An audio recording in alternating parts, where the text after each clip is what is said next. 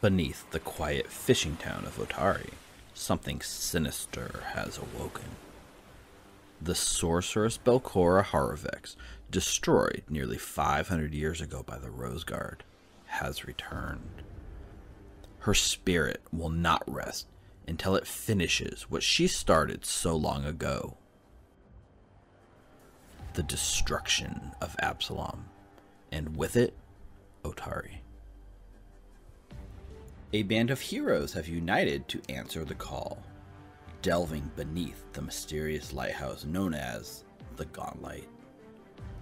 Together, they discovered a dungeon that Belcorra called the Abomination Vaults, originating from a site where their outer goddess Nhimbaloth once brushed against this world.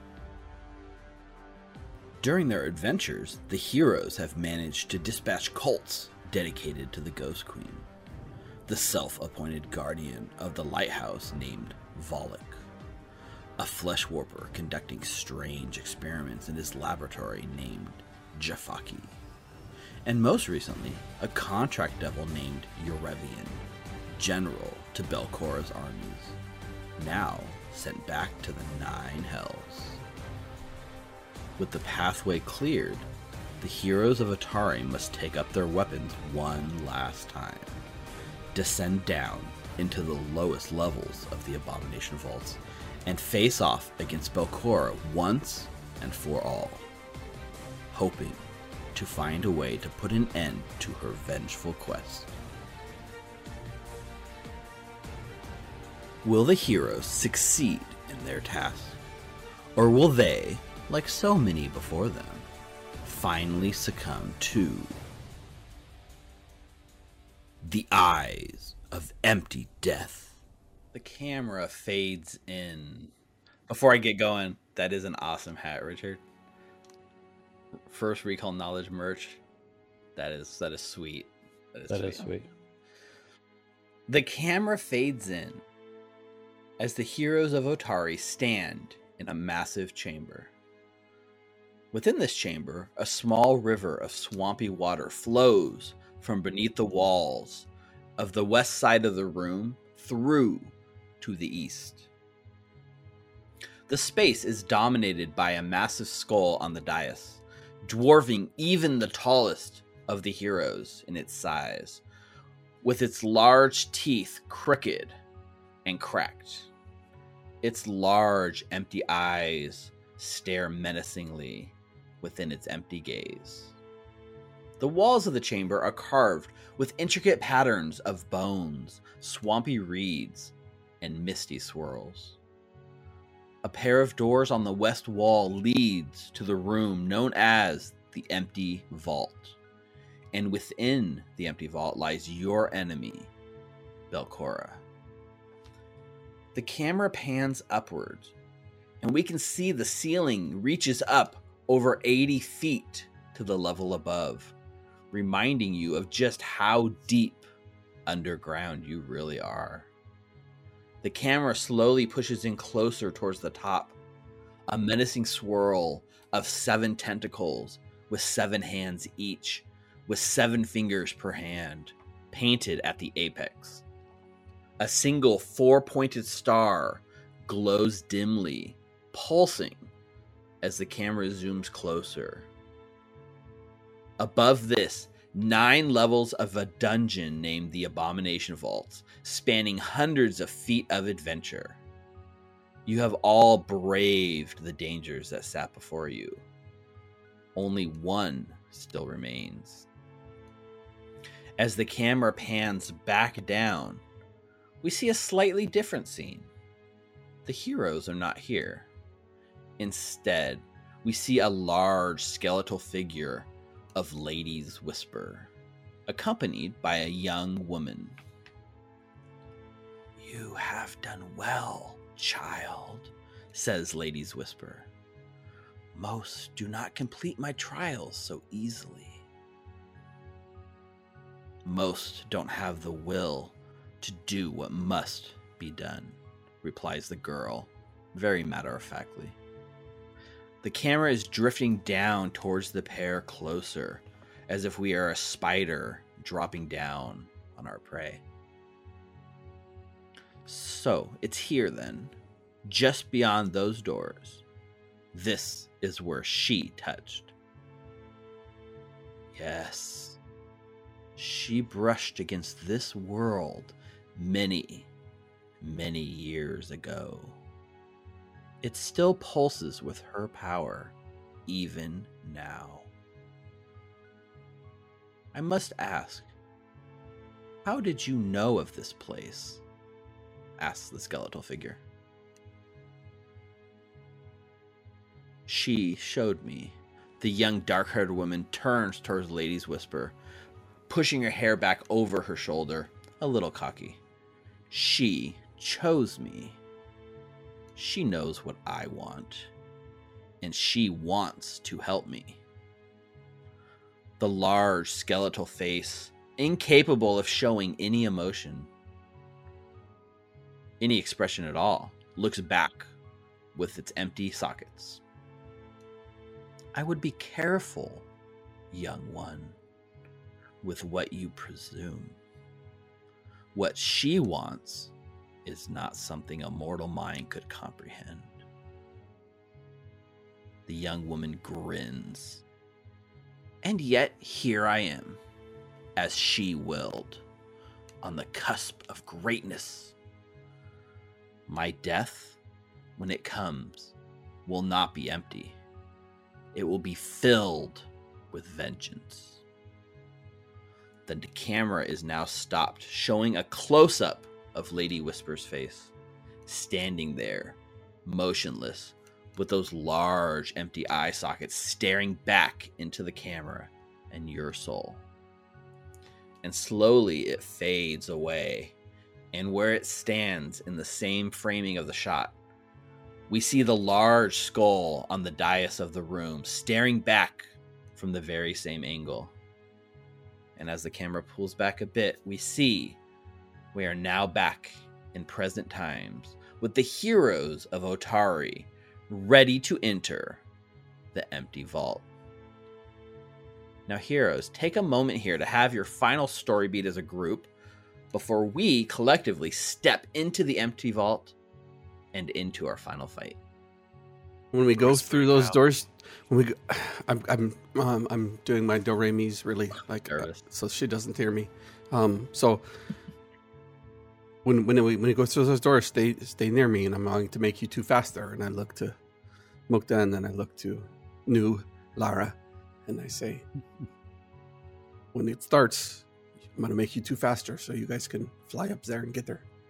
Um, hopefully, uh, well, shit, it's been a good time. L- live or die, kick some ass. If we defeat her, then uh, that would be great. If not, then we die and Absalom and Otari is destroyed. So, no, no pressure or anything. Yeah, no pressure. You can do this. Definitely. With Mukta's attitude, and I smack him on the bum, we, we can't fail. Not at all. Mukta just looks and doesn't really react all that much. That stupid, stupid emerald lens. the lens is still corrupting you. yeah. yeah. Now, Lara, I know, um, I know you've been carrying this, but uh, I think for this last fight, maybe uh, you might want to hand me that book. You sure? Um, kind of like you guys say, it's going to be live or die. Um, hope I don't need to, but you're going to be up fighting her, and I'll be in the back, and you know, if I have to all sacrifice right. myself for the greater of all, um, I'm going to end up opening that book. And if, you know, Clovis is corrupted while we defeat her, then we just kill Clovis next. Absolutely. Like I said, this would be for the greater good. If my life goes and everybody lives, it, it'd be worth it. Well, let's hope that it doesn't come to that. I think that's um, what the definition of a hero is, isn't it? It says there, Clovis pulls out a healing potion and chugs it. A one hit point for the healing potion. Sweet. Uh, then you see Clovis again pull out another healing potion and drinks that. Like, what the heck? Didn't use very much. Don't give in to the book. It's a book. I will try not to look at it. I hope we. I hope it doesn't come down to that. That's all I got to say. Are you putting the book in your backpack, Clovis? Oh, I am. Okay, just tucking it away for safekeeping. Very cool. Yeah, I'm definitely not going to be holding it. So I will say, as you guys look in this chamber, right, there's this kind of like small river of like swampy water that runs through the middle. Not too hard to to like get across if you just wanted to jump, but looking towards the western wall is where you know the empty vault is. There's actually two sets of double doors, one on this side of the river, one on the other that lead in. So how would you guys like to approach? Um, I could go first, and I will be scouting. Okay. I lead the charge. Perfect. Scouting gives you guys a plus one on your initiative roll. I'll uh, I'll probably be last, and uh, like I said, I'll, I'll unstrap the uh, the fulcrum lattice, and just before I walk in, I'm going to pop. I'm going to hold it real quick with one hand, and Uh-huh. then pop my hood up to go invisible, and then hold it with both hands again. You guys watch as Mukta's carrying this fulcrum lens. And for those of you who are joining us maybe don't know what's going on, you guys have found this large fulcrum. Uh, it's called the, the fulcrum lattice, which is intended to be installed on top of this lighthouse to give this sort of magical powers. And it's been slotted with these magical lenses that you guys have spent the last seven episodes going around and acquiring with the plan to use these lenses to inject Belcorra with the essence of Nhimbaloth in the hopes that if she's invested with all of those slivers, Nhimbaloth herself will take an interest and come to collect what is rightfully hers. So that is your battle plan generally. And so within that, Mukta, this little Ysoki, this little guy, the smallest of the crew, is carrying with like double armed wrapped around this huge two bulk sort of lattice with these heavy lenses in it, ready to be the one, the trigger man. And you pop your hood up, you know, and you go invisible. You, the fulcrum, everything just blinks out of existence. Yeah, the last possible second because it's only lasts a minute. Yep. Perfect. All right. Clovis will uh, take out a couple holy waters, put them on my belt, and a couple uh, ghost charges, and put them on my belt out of my backpack. Okay. You have a bandolier, but you, I think um, you'd have to either sacrifice your tools to put them on the bandolier, or they, they're fine in the belt pouch too. I think it's pretty much the same difference. Okay. So as as you guys line up, right, you guys can put your tokens where you'd like to be lined up. Mukta, I'm guessing your exploration activity is to avoid notice. yes. Hal and Clovis, what are your guys's? This Clovis will continue to do what he normally does, which is just investigate, looking for anything, you know, secret doors, anything out of the ordinary that catches ah. my eye. Okay. And Hal? I'll avoid notice. Okay, avoiding notice. Where do we go? There's there's a set of double doors right here. There's also another set down there, so you guys can line up at one and go through together. You can split up. It's really your guys' choice. Either way, they're both on the west side, right? The both those doors we're talking about, right? Yes. Yep. I will do that. Be a distraction. Oh wait, no. I'll be right next to Hal. We can go through e- either door. It doesn't matter. Oh, okay. Okay. Before we go in and before I go invisible and we do anything else, Mukta will have obviously have checked for traps. Of course, Mukta's always checking for traps. Uh, these dra- these doors do not appear to be traps. I'll just nod to everybody. We're good. Yeah. Good. So, I believe how you had said you were going to cast quickened at like the last second, or what is it, haste? Yep. Quick and Are you going to do it haste. before you go in? At the last Yes. minute, right before Mukta puts his hood up. Yeah, yeah. 'cause Otherwise, I can't see him. Right, that's from farther. Right. You got to you hit Mukta with it, and then he pops his hood up, and like pretty much at that same moment, you can like infuse Nulara, and then you guys are more than like more than capable of opening the door and going. I'll use quick and Right. casting. That lets me cast haste twice in a round.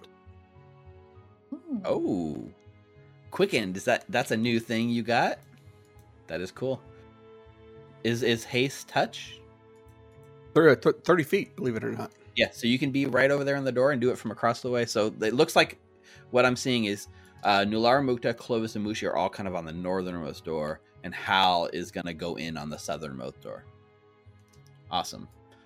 Uh, All right. If yeah, that's fine. You Can sure? I use a healing potion real quick? Yep. It'd probably be Retroactively over with Hal. healed up. Perfect. I can see like everyone's just downing all of their last. Like, what do I got in this bag still? Oh, whoop, whoop, right. Elixir No, time. we see you guys aren't real gamers. You have to finish the game with those potions. right. I also use my cheetah's I elixir still got real quick. a lot of potions. That's my first healing potions I've actually drank. This Elixir. What if there's campaign. something after the fight? Then we need it. You never know. I still have some in mine. Yep. So you get you get one minute of plus five speed. Cool. All right. Are we ready to go? Because you guys have put a lot of like one minute bus balls on yourself, and the timer starts ticking right away. So like you guys are Yes. downing, downing, downing, hitting each other with Haste. haste. Invisible. Luckily, you can quicken it to get two in one round to even buy more time. You pop up the hood. All right. and then we go through. The doors fly open. Whoa. So go ahead and uh, you can move your characters just inside the door. Don't go much farther than like right in the door. So here's what happens: you enter. This strangely shaped chamber is humid and oppressively clammy. The room's four wings each contain a massive pool of bubbling swamp water. Flickering motes of light and darkness play underneath the surface of the pools the chamber's center is partially blocked by a circle of towering black standing stones, which crackle with eerie energy that shoots up into a shaft in the ceiling. So this ceiling is 80 feet tall. These black stones crackling with purple energy goes from the floor all the way up to the top ceiling completely, the full 80 length. And in the center of those like eight standing stones with the crackling energy, a beam of blue light pulses and sh- crackles and shoots up the same blue light you've seen emitting from the top of the lighthouse before, pulsing through Lazda. This is the source of the Gauntlight's power. Seven narrow channels, as though dug into the stone by a seven fingered hand, run from each pool and three of the walls to a moat in the center of the room. From there, the water flows underneath the wall back towards the east where you just came from. Between a pair of double stone doors, which you guys have just kind of came in one on each side, an island in the middle of the moat holds a smooth altar topped with a black lens about the size of your fist. And floating there, right above the altar, staring at you through the sort of slivers between these black standing stones, none other than Belcorra yourself. And Clovis, if you could give me a secret perception check because you were investigating, you were watching as you guys kind of came in. She floats up, she floats up, right? I've been watching you. And you can see now she's crackling with energy. You can see those of you who can see her token, right? I've put indicators on the token to represent what she's been infused with. So you can see motes of red light swirling within her from the crimson lens. You can see a swirling blackness within her from the Ebon lens. Two infusions down, two to go. And as she rises up, she's like, You shouldn't have come here. Let's end this. And she immediately lashes out in like anger as she goes to attack. Now, I will say, Clovis, since you are on watch, as you move into this room, you can you can see there's a pool of water up here and a pool of water down here. And I'm going to switch over to the battle screen just so our audience can get a view of sort of the layout of the scene. So there's two pools of waters closest to you, right? As she's speaking and your eyes go to these pools of water, the the thing is bubbling, there's motes of light swirling. It's a little choppy, but you notice a little like air bubble and the way the water sloughs off. You can see that something invisible has risen up from each one of those pools. caught by your keen eye because you rolled a 39 on your perception check. Nice. Nice. Okay. Nice. So basically, right here and down here, Clovis, you feel like there's something invisible that rose up out of those waters. And as Belcorra wastes no, there's no monologue from the villain. There's no time wasted. This is her defending her holy site. And players, we're gonna roll some gosh dang initiative. So why don't you guys go ahead, roll me that initiative. If you're avoiding notice, you have the option to use stealth, of course. That scares me most of all. The there's no monologue? mono- not not monologuing. All right, Belcorra opens up with a 16 for a total of. Oh wait, no, that wasn't her dice. Oh, Belcorra got a natural one on her initiative. Nice. That is bad for her. Um, I forgot, but I'll demoralize Clovis still. got a Yes, no, yeah. When you roll initiative, you get to yell out. Woo! Wow, you I guys got a came prepared. 23. That's a Mukta got a 19 on the dice for a total of 42. Oh my gosh. Yeah, Mukta got a 42 initiative. Nular got 37. Hal got a 34. Clovis got a 27.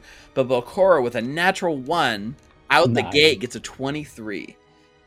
Maybe she was she maybe you guys caught her off guard. She was last minute preparing something or other. Yeah, so Nulara yells out when you roll initiative, you get to yell a battle cry. It like ah. startles your enemies. It tries to startle Belcorra. Unfortunately, a 23 and that targets a will save. Yeah. Uh, 23 is going to be a failure. So it does not beat her will save. So she does not become frightened. Oh, let's hope she rolls ones all night. But guys, we are in the midst of it. We are in the final fight, all the marbles, and the first person to react, invisible, avoiding notice, carrying the fulcrum lens, Mukta. Mukta, what would you like to do?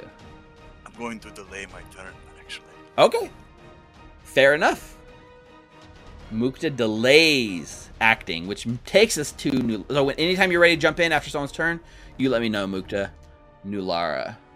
Okay. Uh, for my first action, I am going to actually activate my medallion. Oh. Use it, which gives me another plus two to my. Sure, you attempted a will save against a fear effect. Uh, for fear, fear effects, Got it. Um. just in case. Oh, so I think I think that you you trigger that when you're about to roll against a fear effect. I do. It's just Oh, the okay. trigger is you attempt a will save against a fear effect, but you haven't rolled yet. So it's a free action to activate that af- right when you're about to roll a save against a fear effect. So it doesn't even take an action. Okay, that's perfect. So two actions. I'm gonna sudden charge. Right here. Okay. So here's part of the problem, right? Yeah. Right down the middle of the thing is a lake of water. So you if you wanted to run there, these these like purple things are standing stones that are 80 feet tall and block vision. So in order to get to her, you either have to go in this water, and water is definitely difficult terrain. But you could fly, so I guess that yes, doesn't I was gonna say I am flying. You can't. You are flying, so you, in that case, are able to zoom. Go through here. Now, how ba- how mean of a GM of- do I want to be? Can you read sudden charge for me? Does it say you stride twice? Uh, yes. Hang on. Let me pop it up for you. Stride is not fly. Stride says you move Ah. up to your speed. Okay, but what about fly? Does it say that Oh, you can do thank it? For. Ha ha, Mr. GM. No, no, that's, that's perfect. I like it. It says you can absolutely do it if you have the corresponding mm-hmm. movement type, and you do. So you can fly twice as a stride. I love it. Okay, I'm gonna So, go and- Get her. Go get her. here. Attacking her. So you fly, and you're gonna like circle around to the backside of her. Yes, sir. Um, let me just check something. Can I go through her space? If not, I'll just. You can, except for you. Your weapon can't. Anything with a ghost touch rune can't, but everything else on you can. So if you try to dash right through her, you would dash through, and then your weapon would get like stuck as it makes contact Okay. with her, right? I'll, I'll do it like this. but you have plenty of movement speed. You can go all the way around. Yep. Yeah. Okay. Sorry about that, guys. Okay, Ankar is belayed. You find yourself in the middle of the standing stones. She's kind of hovering just above the altar. Uh, yeah, make that make that attack. I get cocky a little bit and I say, "Hello." Ah. Hello again.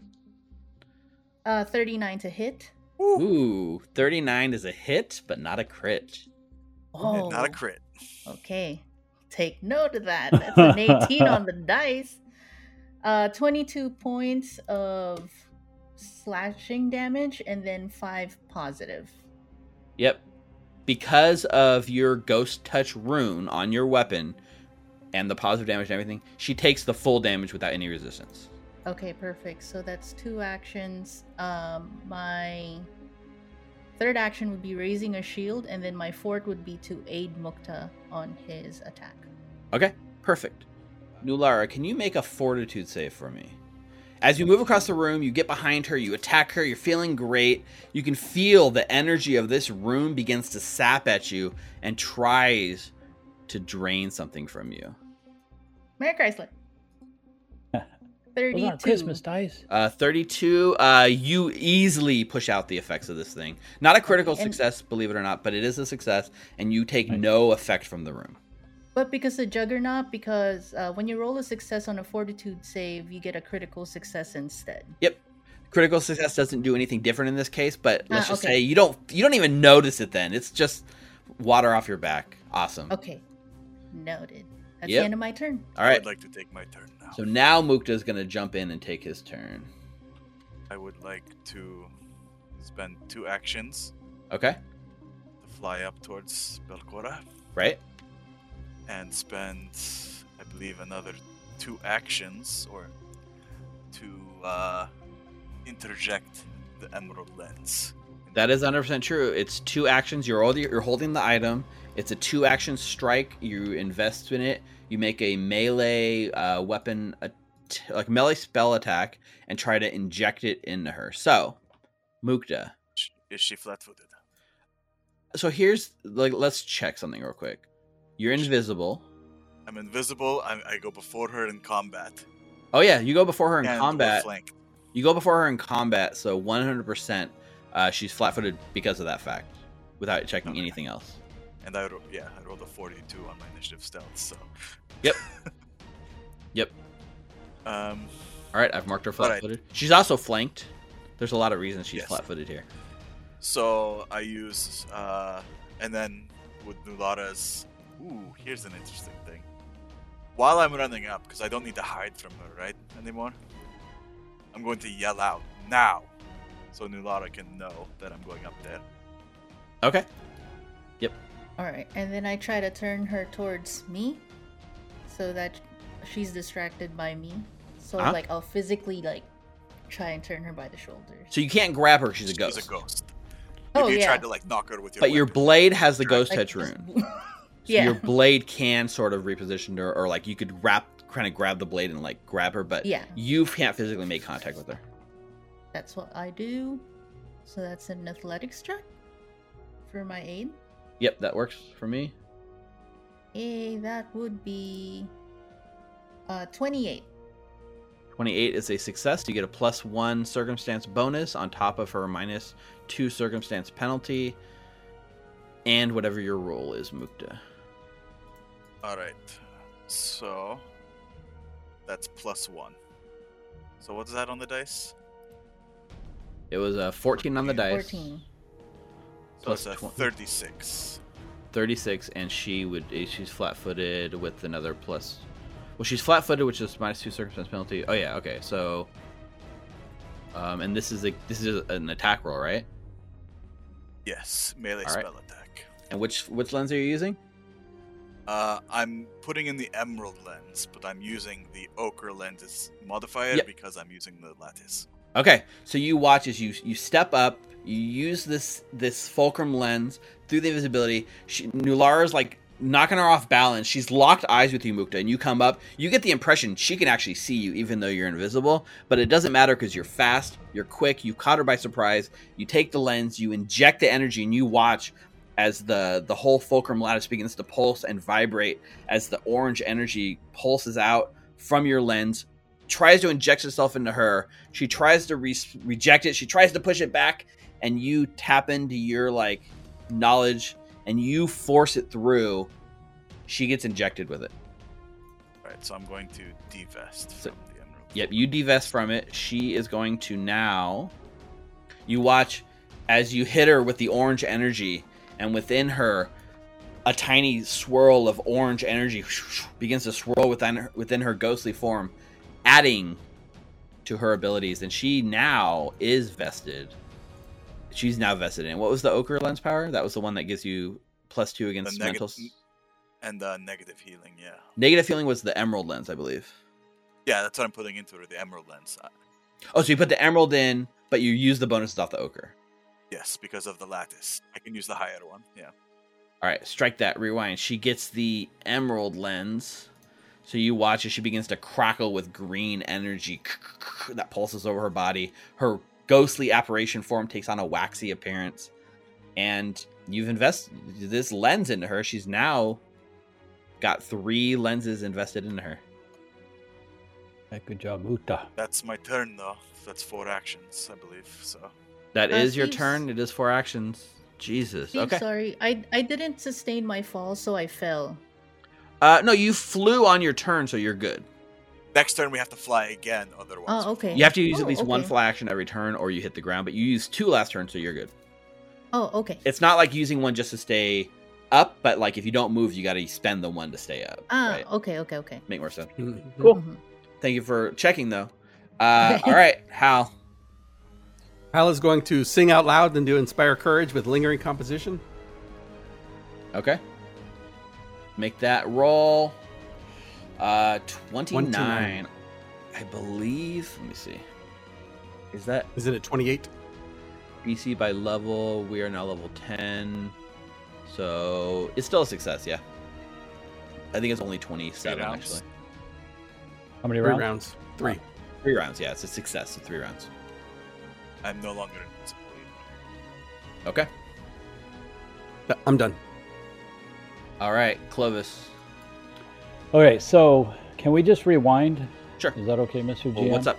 So we're going to rewind right before we came in because, you know, trying to do all that stuff, I had forgot one thing I wanted to do. What was the one thing? I was going because it.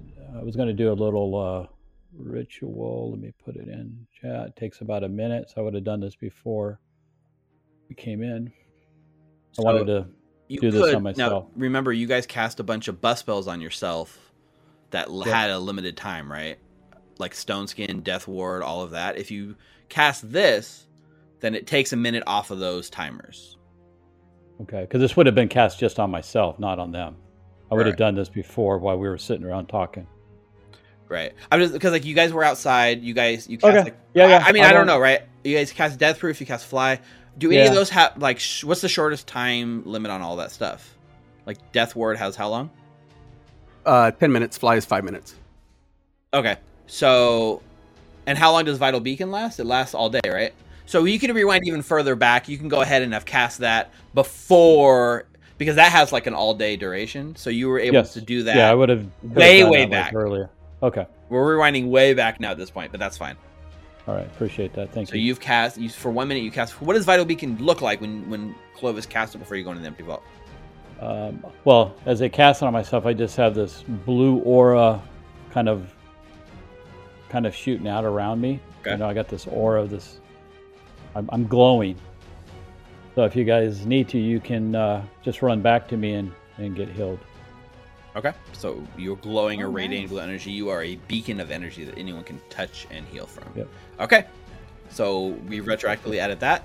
And Clovis, you're here in the empty vault. What would you like to do? Uh, duh, duh, duh, duh. Where did I see? Like when I first walked in, can you ping where you know I saw the stuff bubbling and stuff? You feel like each one of these green pools of giant water, like set into the ground, Yeah. had something bubble up from Okay. below the surface and is invisibly above the surface. Okay, so I guess I'll start with the one closest to me, and I'm going to cast Faerie Fire. Okay. Go ahead and drop that 10 foot burst where you'd like to put it. So, like, the, that right there is good. Yeah. All right. So you cast this spell, and when you do that, instantly outlined in a glow, you see a wispy shape appear, no longer invisible but concealed. It looks like a wisp, but bigger, angrier, more sharp teeth and skull, and a little darker than the sort of wisp you're used to. And your glow reveals it, making it concealed but no longer invisible to everyone in your party. Okay. And then I'm going to stride to that spot. Okay. And that will be my turn. All right. So, now joining oh the fight, this thing that you've revealed. The perverse soul feeder, since it's no longer invisible, decides to use an ability it has called. No, no, it's called Dread Flickering. And what it does is because it can't be invisible anymore, it starts glowing and it puts out this grayish illusion, this grayish illumination that spreads outwards from it in like this big 20 foot radius around it. It's now visible. It's not concealed at all. And as it moves, it will take its turn to move. It flies about 50 feet to like right here, covering Mukta and Clovis. And you can feel as it washes over you guys, it begins to inflict feelings of doubt, disbelief, fear, and frighten. And if you if you stay in this, you will have to deal with the effects of what it can do. In fact, it'll just go here. It, with the third action, it does a draining touch on you, Clovis. All right, draining strike. 19 for a total of 38. That's a hit, but not a crit. That is right. Ooh, nice. Almost a crit. Almost. But not a crit. All right. So it deals uh, a total of 24 points of damage. All negative damage on you. Okay. Okay. Over on the other side of the room. Hal, you're looking over, you see this happening, you see the mists and the, this this like fog, this aura of dread, but it doesn't affect you. It's it's appear it's zapping Clovis, and as you're looking from right next to you, from the invisibility, the invisible air like area around you, one of these things zaps at you. Now you cast blur, was it? And blur yep. makes it a uh, it's con- you're concealed, right? Right. So it's a DC five flat check. Yep all right, let's roll for the DC 5 flat check. 17, it's going to get through blur. Um, you will be flat footed against this. Oops, that's not the right target, but. Hal. A total of 25. Misses by one. It misses. Oh, yeah, nice. Woohoo! All these by ones, y'all. Yeah. So it misses it misses you with its zap it startles you and you saw like the square it was in because it like the lightning zap the drain kind of came from that square and you feel it shoo, flutter away but that's these things turn jesus both i mean they didn't hit you so now we get to the real meat and potatoes wasn't Belcorra enough come on oh boy so scared right now. All right, let me cold. let me let me just cross reference my Belcorra strategy guide. It, her guide, my guide didn't include her rolling a natural one on initiative and going last and getting injected and, and basically being screwed. Wow, I mean this is bad for her. Okay, y'all, I'm shaking. I know. okay, okay. All right. First thing Belcorra does she uses her fly. She flies 25 feet straight up. This does trigger an opportunity attack from Nulara. Okay. If you'd like uh, yes. to take it. Yes, please. Um, she's undead, right? She is definitely undead. Yes.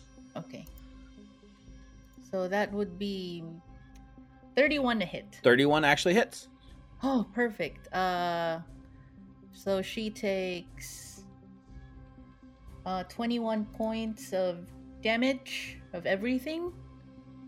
And because of disorienting opening, uh, she is flat footed until the start of my next turn. Oh. Nice. That is good. Okay. So she takes the 21 damage. She flies straight up 25 feet over the top of you guys. Um, and you guys are right now. You're not that high. You're only maybe like you're you're basically barely over the water because she was just on top of this altar. And um, as she stands here, she looks down at the two of you, and with two actions, she reaches out her hand at Mukta. She casts a spell Magic. Shit. Holy shit. So, Dispel Magic here, it allows it her to make a counteract check against the magic item or the spe- uh, the the target, right? She has this ability. She can see that you have this magical effect. She can see you flying, so she reaches out. She attempts to counteract the magic that allows Mukta to fly. She has to make a roll. It's not automatic, right? It doesn't just end the effect. It's a counteract check. Hal, what is your spell DC? 29. So she needs to beat a 29 on this roll. She has, I will tell you, her counteract bonus is plus 25. Oh boy, come on. One to three. Oh my god! That is freaking oh awesome. I Oh hope you my keep rolling like that all night. That's gonna be the only chance we have. Are you effing kidding me? Literally, all she needed was a four or higher to counteract Yeah. Hal's. Okay, but he- yeah, so here's the thing. Let, us check this, right? That's our mayor. He's too strong. let's check this right because this is a failure but there is this doesn't mean it's outright because when you look at a counteract check a counteract um sorry don't count this roll just a failure counteracts the target if the counteract level is less than six how what what spell is your what level is your fly Ooh. spell Fourth. since your fly spell is less than fourth even with a failure because the her dispel magic is level six and the spell that you cast is level four it still works on a failure. Because Oh, it's it's less than three levels below her spell. Or That's uh crazy. yeah that's how they counter so boom mukta. You feel the magic that's holding you aloft the flying gives out. And you uh you immediately like sh- fall down and splash into the water below you. Um, do you have anything that can help you not land prone when you land in the water Uh, I don't- you have a than lot of acrobat- acrobatic Other stuff than acrobatics. yeah and cj's in chat is calling it out thanks cj for for calling it out but this, the counteract has like a range it works on depending on the level of the spell versus the level of the effect You don't have catfall or anything like that, Mukta? No, just the regular. it's not high enough to take damage from the fall, but you do land like in the water and kind of like prone, splash. This like dirty, swampy water gets over you, and Mu- uh, Belcorra is still 25 feet up above you, out of your current reach at least. Um, but this did take her whole turn. Brings us back to the top of the round. Nulara. Okay, uh, for my first action, I'm gonna continue flying. Okay. Okay, and then does it take another action to follow her? Nope. So if you you fly right, your fly speed is like Uh, 30, 35. What's your fly speed right now? 30, 30. So she only flew 25 feet up. So you can Uh-huh. spend a fly action and go up and meet her. Oh, okay. Because so it's a little weird because she's a ghost. I'm giving her this. She can go straight up without issue. You going up is like difficult terrain. So Hmm. you have two choices. You can either double move and get it automatically, or you can take like the sort of there's like this acrobatic sort of fly athletics check you can take, which allows you to push your way through the gravity up and try to get there in one move. If you'd like to push yourself. Yeah, I'd like to push myself. Okay, so I think it's called maneuver, but let me just double check what the uh I mean, like if it requires a feat, I don't have that, and I No, no, this shouldn't require a, a feat. Let's see. Maneuver in flight is the the thing. So this isn't let's see. It says it's an acrobatics check for like a steep ascent. So this is going to be an acrobatics check. Standard DC, so the DC for this is only 27. Okay. This isn't there's not heavy winds, there's nothing crazy about this. It's just pushing your way up. okay and depending on what you roll, thirty-four. Easy, easy peasy. So you succeed, which allows you to move straight up your twenty, your thirty feet or twenty five feet, and get level with her again if you'd like. Okay. Yes, please. Perfect. will do that. Zoom. One action, Ooh. maneuver in flight, ugh, ascend up. You're now even with Belcorra. Okay, perfect. And then I would use two of my actions for a power attack with Encora's Blade. So, Okay. Mary Chrysler. Go ahead. Oh, I saw that natural twenty for a second. I know. 32 to hit. It's a hit. Oh, perfect. Not a Okay, crit. She, hit. she would take uh 34 points of everything damage. Yep. And then for my fourth action, I'm going to raise my shield. Raise your shield. Okay. It doesn't automatically like add to my uh AC when I use the macro for raise my shield. For raising your shield. It doesn't look like it's actually raising. Oh, now it does. Earlier it wasn't. Oh, okay. Uh, yeah, I see your shield raised right now. Do I? Yes, it, I raised it already. Oh yeah, I see it. Okay, yeah. Perfect. That's the end of my turn. All right, Mukta, you're splashing down in the water. Belcorra is about 35 feet above you. Would you like to do something? I'm going to. uh You said I'm prone right now. Yeah, you're prone and in the water. So I don't know how you can really be prone in the water because you're kind of always prone in the water, but you're currently swimming, trying really hard not to like. It's not that deep of a pool, but like deep enough that you can't touch the bottom just standing there. So I'm going to spend however many actions to get out of this. Okay. I need to. So let's look at swim. Swim as an action.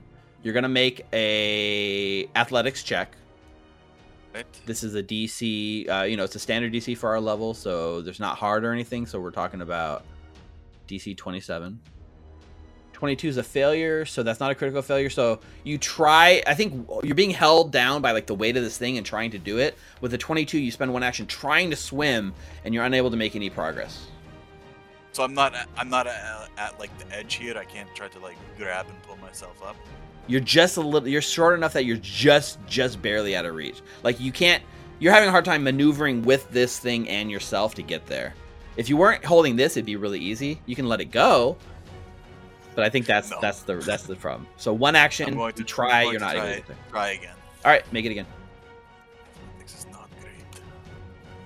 the fulcrum lattice is weighing you down mukta you feel yourself starting to like almost like get pulled under the water Yeah, I have to use it. Um, I gotta use a hero point. hero point let's hero point it first hero point of the Hero night good luck uh, Ugh. still one So off the close. It's still one off the DC for this level, so even with the hero point, you're still two actions down and unable to get anywhere. You did get a hero point donated from chat, so you get one more hero point back, Mukta. But that's two actions down. They will need him. Mukta and All right, I'll try it again. Fuck. There we Come go. on. So that's a success. You can move five feet plus five feet for every 20 feet of your land speed. So that's 10 feet or so for you right now. So you can swim 10 feet. You want to get to the center altar, you want to get to the shoreline. Where are you swimming to? Trying to get. I was trying to get literally here. I'm Yep, trying to get yep. like just Uh, uh, out uh. of this. Third action, you climb up out of the water. You're standing on the edge of the shore. My fourth and final hasted action. I'm going to take my full movement. How come I can't get out of this thing? Yeah, so like here you can't get out this way because of the water, right? I think Uh-huh. if you wanted to try to squeeze on that ledge or treat it as difficult terrain, I'd let you. Um, but if you go this way, you should be able to. And if you can't do it because the wall's blocking you, then I can help you. All right, so The, if you go this way, right, there's this tiny rivulet of water that kind of goes between your legs. It's tiny enough that you even you have no problem stepping past it. It's just there, and you're kind of walking over the top of it. That's my turn.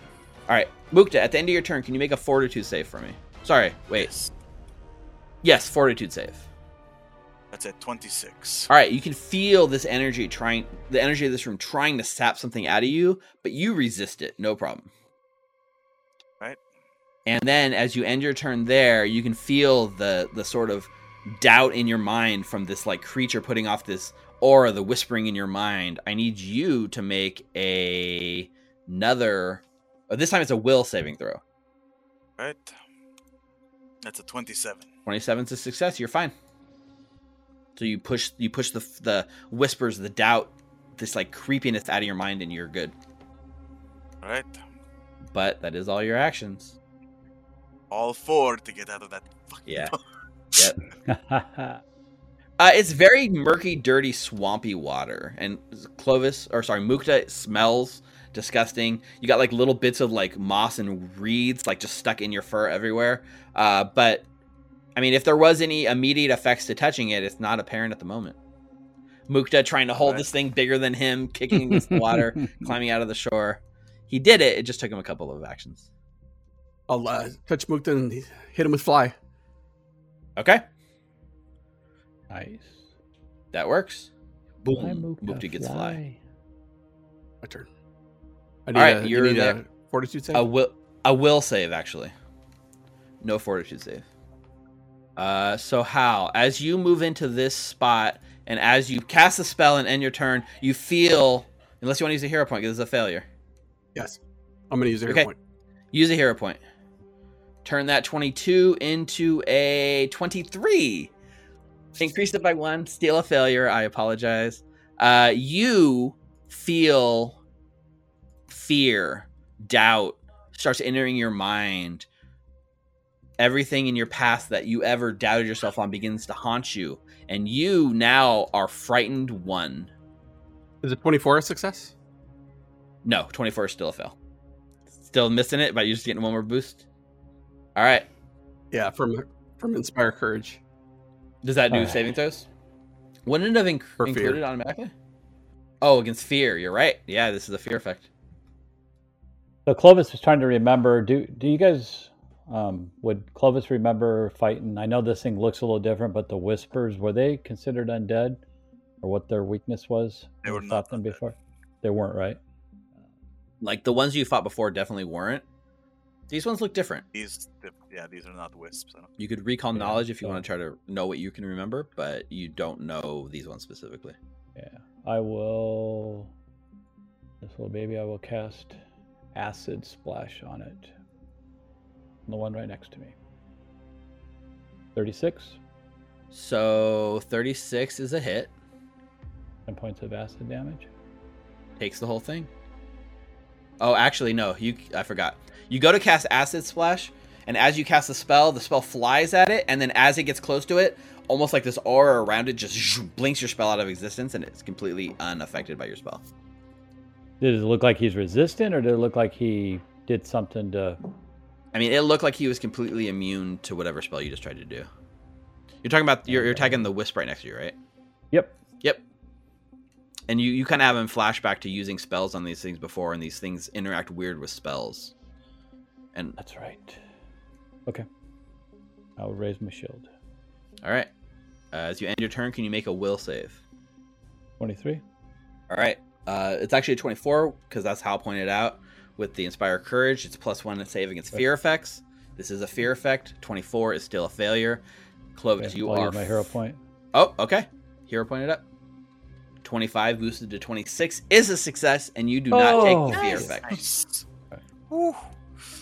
Whew. Whew, Thought it by was gonna be one. another Nice. Beast failure, by man. Once was like- again, guys. Right? It made a difference. Okay. And then this thing will let me raise my shield. I'm trying to raise my shield. Both of these things are like kind of focused on you, right?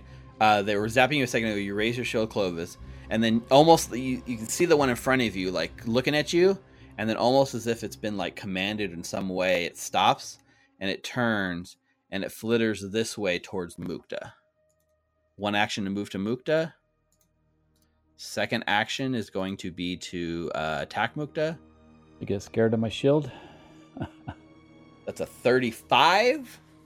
Hit, not a crit. Hit, not a crit. All right. So that's just straight damage. Mukta takes 21 points of negative damage. Oh, too bad I don't have the emerald lens. You got rid of the emerald lens, yeah. It's alright, the ochre lens has a, a higher bonus, so I need to use that Mhm. one last. All right. And then, it, with his third action, it uses another attack. Uh, It is a miss. 17 is a critical miss. All right. And then over here from the, the Is this a melee attack? Or is it like a magical attack? Sorry, I didn't know. Ah, that's a good question.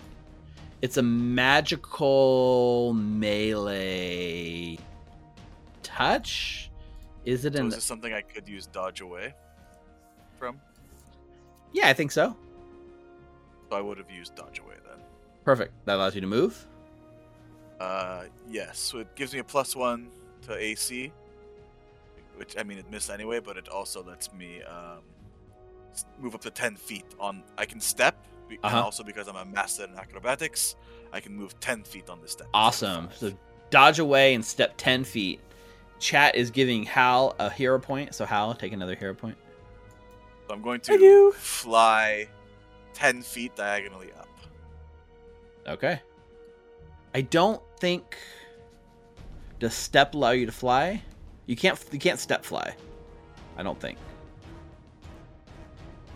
Uh, Carefully, it just says you move five feet. It doesn't say what kind. Yeah, yeah. Um, it's true. We didn't allow any of the flying creatures to do step before, but flight is its own thing, right? Like, If, if, I mean, if not a big deal, I can just move. it's not going to get an attack opportunity, anyways, right? But I think you got to stay grounded. Yeah. So since it's specifically So- calling out step, I don't think I'm going to allow you to fly, but you can you can move ten foot I'm just, gonna parallel, I'm just but moving not ten up. feet. Yeah. Okay, I'm hovering a little bit. you're hovering. I'll allow you to hover. Yeah, that's cool. All right. From the from the darkness, this creature is going to uh, try to zap you. It's invisible to you, so you are flat-footed. Goodness. Let's see. Uh, thirty-six Hit not a crit. hit, not a crit. That's good for you. sorry, could I have gone actually here instead? Ten feet there. You Five could, and then ten. you could go there. You'd be pressed up right against the wall. That's where I want to be. Yep. For now. All right, twenty-six points of negative damage. All right. And this thing seems to be attacking from this space, right? So you can kind of see where it is.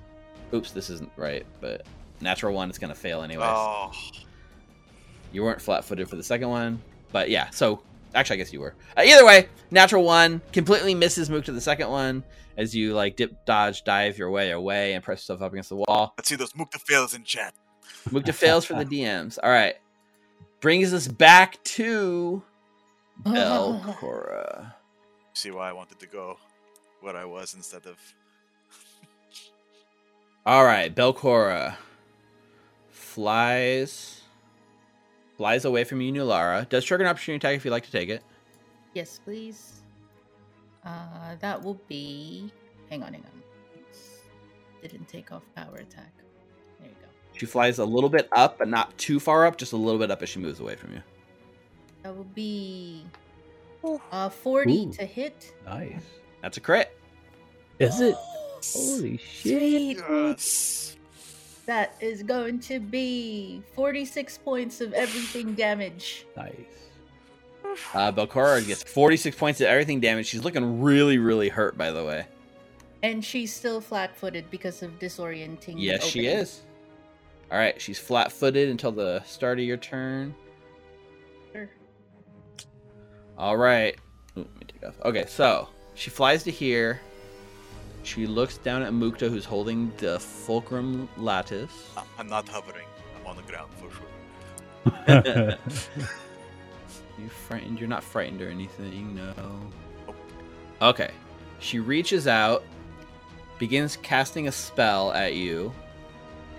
Yeah, she reaches up, she um. starts waving her ghostly hands, waving her mouth. She starts chanting this weird spell and casts it right at you, Mukta. All right. Mukta. Can you make a will saving throw? Come on, Mukta! Right. I'm hero pointing that for sure. That's a 5 to a 23, which I will tell you is bad, so you can re-roll. Roll. you got this, Mary Chrysler! Chat, send him your energy. Oh, that's a 36. clutch hero Yes. point right there. That is a good hero point. What was it? What was it? That's a 36. 18 on the dice. 18 on the dice for a 36 total. Yep, that turns a failure into a s- success. So even on a success, there is a little bit of an effect. You begin babbling. You, these words she starts speaking as she locks eyes with you. She kind of forces herself into your brain, and you start babbling a little incoherently too, and and mimicking her words. And you manage to shake out the worst of the effects. You are still stunned one, so you're gonna lose one action on your next turn. All right, that's fine. But it could have been a lot worse had you failed. Are you still hasted? Good, good. believe it or not, that's the end of Belcorra's turn. Nulara, Come on, Nulara. Okay, so start of your turn. She's I not am- flat-footed anymore. Okay, uh, I saw where she went, right?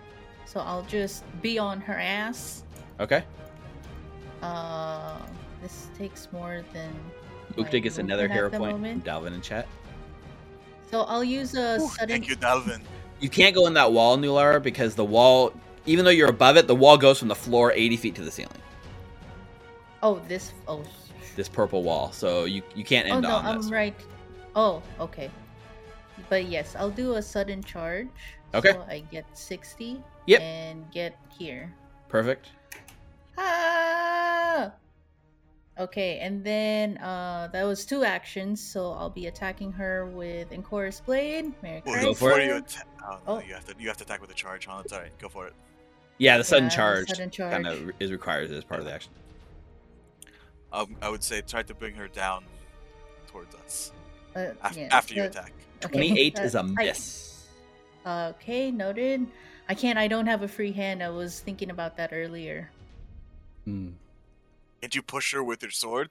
You have to have your sword to push her. If the sword has Mm. the uh, the push tag, you could, but it doesn't have the trait to do it with the weapon, so you can't. Yeah. I was hoping we were gonna have a, a long rest before we got in here, but damn. Or a hero point it? No. Oh, sorry. Yes, I'm gonna use a hero point. Sorry, I was being Okay, asked. A yeah, let's hero point questions. Reroll that. okay, that would be a natural one. Oh, I forgot to say ha- um, Mary Chrysler. yeah. Mm-hmm. Say it. All right. Well, that natural one ends up, you know, not hitting. Surprise, surprise. What a waste of a hero. Okay, point. and then for my fourth action, I am going to uh, aid Mukta on his next attack. Okay. I, I can't get up towards her yet. Can't yet. No, not not in time. I don't. She's too far up. If she's 45 feet in the air still, Okay, I'm going to attack her again with Enchorus Blade. Perfect. is she 45 feet up in the air? Right? Yes. Yeah. Yeah. Plus, haste says you have to use a stride or a strike action, right? Mm-hmm. And sudden charge doesn't count for that because you're using two actions for sudden charge, right? So Yeah. this this strike here could be a fourth one. That's fine.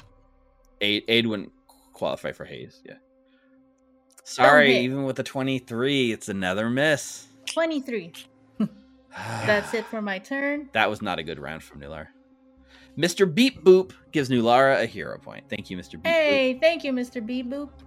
Beep Boop. Beep boop, beep boop. Is that all your actions, Nulara? Yes, that's it for my. That's all for my uh, turn. All right, Mukta. All right. This is what I'm going to do. Ah, yeah. Screw it. I'm going to uh, fly over here. That's all right. All right, Okay. fly. Yeah, you gonna- fly away, like you're just staying like level on the ground. Yeah. But Yeah. I'm going to fly over to the water. Yep, yep, yep. No problem. Oh, actually, before I forget, Nulara, can you make a Fortitude save for me Okay, at the end of your turn?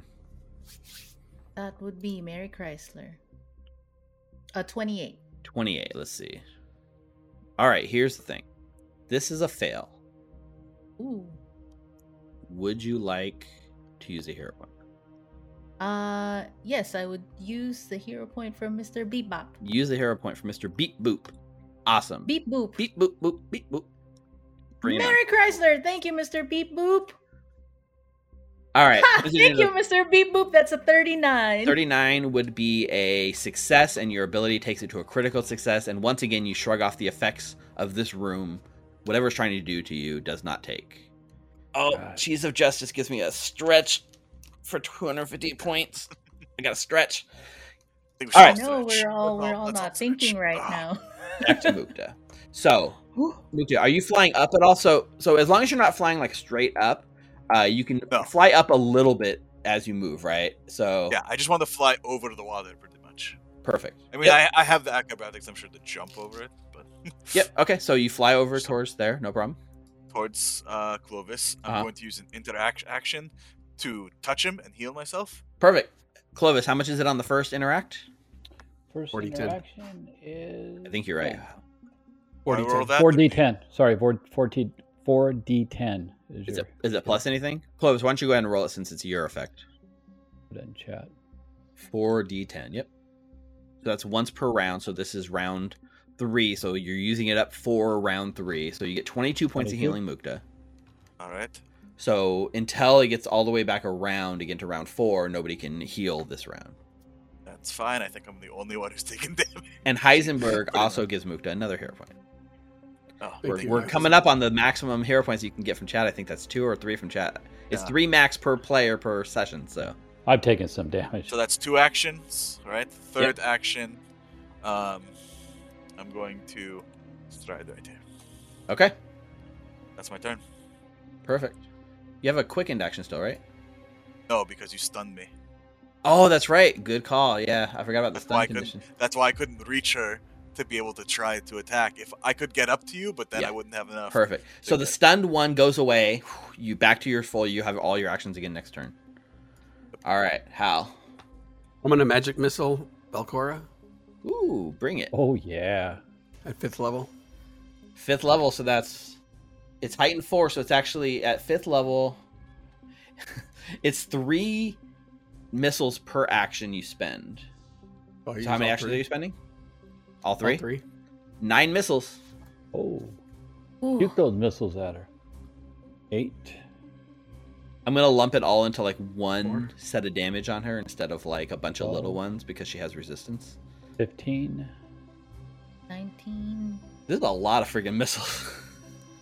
23. look at them all. Look at them. Look at the animation of just the missiles flying 27. across and nailing Belcorra in the face. Psh, psh, psh. Do we want to kill? Do we want to like destroy her before we put the lens in, or what? Is I that- lost count 32, 37. That's She's a nine. ghost though, remember. Oh, that's All right, so let's add it up 8, 12, 15, 19, 23, 27, 32, 37 points. She's resistant 10, so I'll lump it all up and she takes 27 points of damage total. It hurts her quite a bit. That's my turn. All right. Uh, at the end of your turn, the frightened one condition goes away, but you're also still in the aura, so I need another will save. I guess you would have the minus one on the will save until the end of your turn. It's kind of like overlaps a little bit, so. Yep, exactly. And then I get a plus one from courage, Yep. So it balances out. and I fail. All right. So you get frightened one back. Um, I guess would that mean it grows to frightened two, or it just go up and then down? I think it goes up and then back down, so you just stay frightened one. All right. Does the resistance apply to force damage? Let me double check. No, it doesn't actually. Good call. Oh, nice. So she takes the Thank you. full. cheese of justice? Yeah, you're right. It's force damage. I forgot. It says all, and at the beginning it says except force, but then it has this huge list of all the stuff it's resistant to. At the very beginning, it's just like except force, right? Uh, yeah. So that puts her near death. Ooh. Killer. Uh, Clovis. well, now I was gonna try something, but don't kill her, huh? Uh, I don't know. okay. I mean, you, can do, Uh, you, guys, can do it. Why do we know don't kill her? That's true. He's a ghost. The ghost with the most. Okay. Well, yeah, I guess I wouldn't know. So, I am going to on Bel- Belcorra. I'm going to cast Searing Light. All right. Oh, by the way, hang on, hang on. I don't even know what the roll is yet, but I cast. uh What is it? Energy. Sorry. Oh, your Uh, new meta magic feat. Yeah. Uh, what is it? enhanced? Overwhelming energy, just in case. Okay. And that allows you to uh, spend one action and push through like how much resistance? Uh, just. Uh, oh, let me go back to it. Equal to your so you can ignore ten resistance to this damage if she has it. Yeah. Okay, that's what cool. did you roll? Uh, twenty-nine. A twenty-nine is a miss. But more than that, I, I want to take a moment here, right? There's a, there's a little flashback scene right here, right? To a couple of days ago when you were fighting Belcorra in the Drow city of Yuldaris. And as she came in to torment the citizens, you unleashed a searing uh what's it called? Searing light? Yeah. On her in that fight and blasted her for a ton of damage, right? Yeah. And so there's a, there's a quick flashback to you doing that. And then it shifts back and time kind of fast forwards and she's in the empty vault and she's looking for the wisp eyes as you come up around the corner and as she's watching that internally belcorra sees you coming begins to cast a spell and she casts as she's mumbling some incoherent magical words, and she utters the word "searing light," and she glows with a glimmer of energy as she puts up a protective spell, making her immune to the spell "searing light." Oh, shit. Well, technically, it gets a, she gets a counteract check. What's your spell save DC, Clovis? It is It's a miss, right? So what do we know? That's true. 31. Uh, so with her Oh, counteract boy. check of 41, before you even miss, you just watch as this zoom, it just count your spell fizzles out as she laughs and just like pushes the magic away from you. She counteracts your spell before it has a chance to miss. Okay. So even if you had hit, it would have missed. ah, I remember last time that was a killer. All right, so that uh, with uh, my action to to ca- cast the uh, That's true. resistance, that's my turn. All right, make a will save for me at the end of your turn. Phobos, Uh, success, no problem. 29. Nice. All right, Plus 20. Go get your shot, Mukta. zipping around the stone to find Mukta on the other side.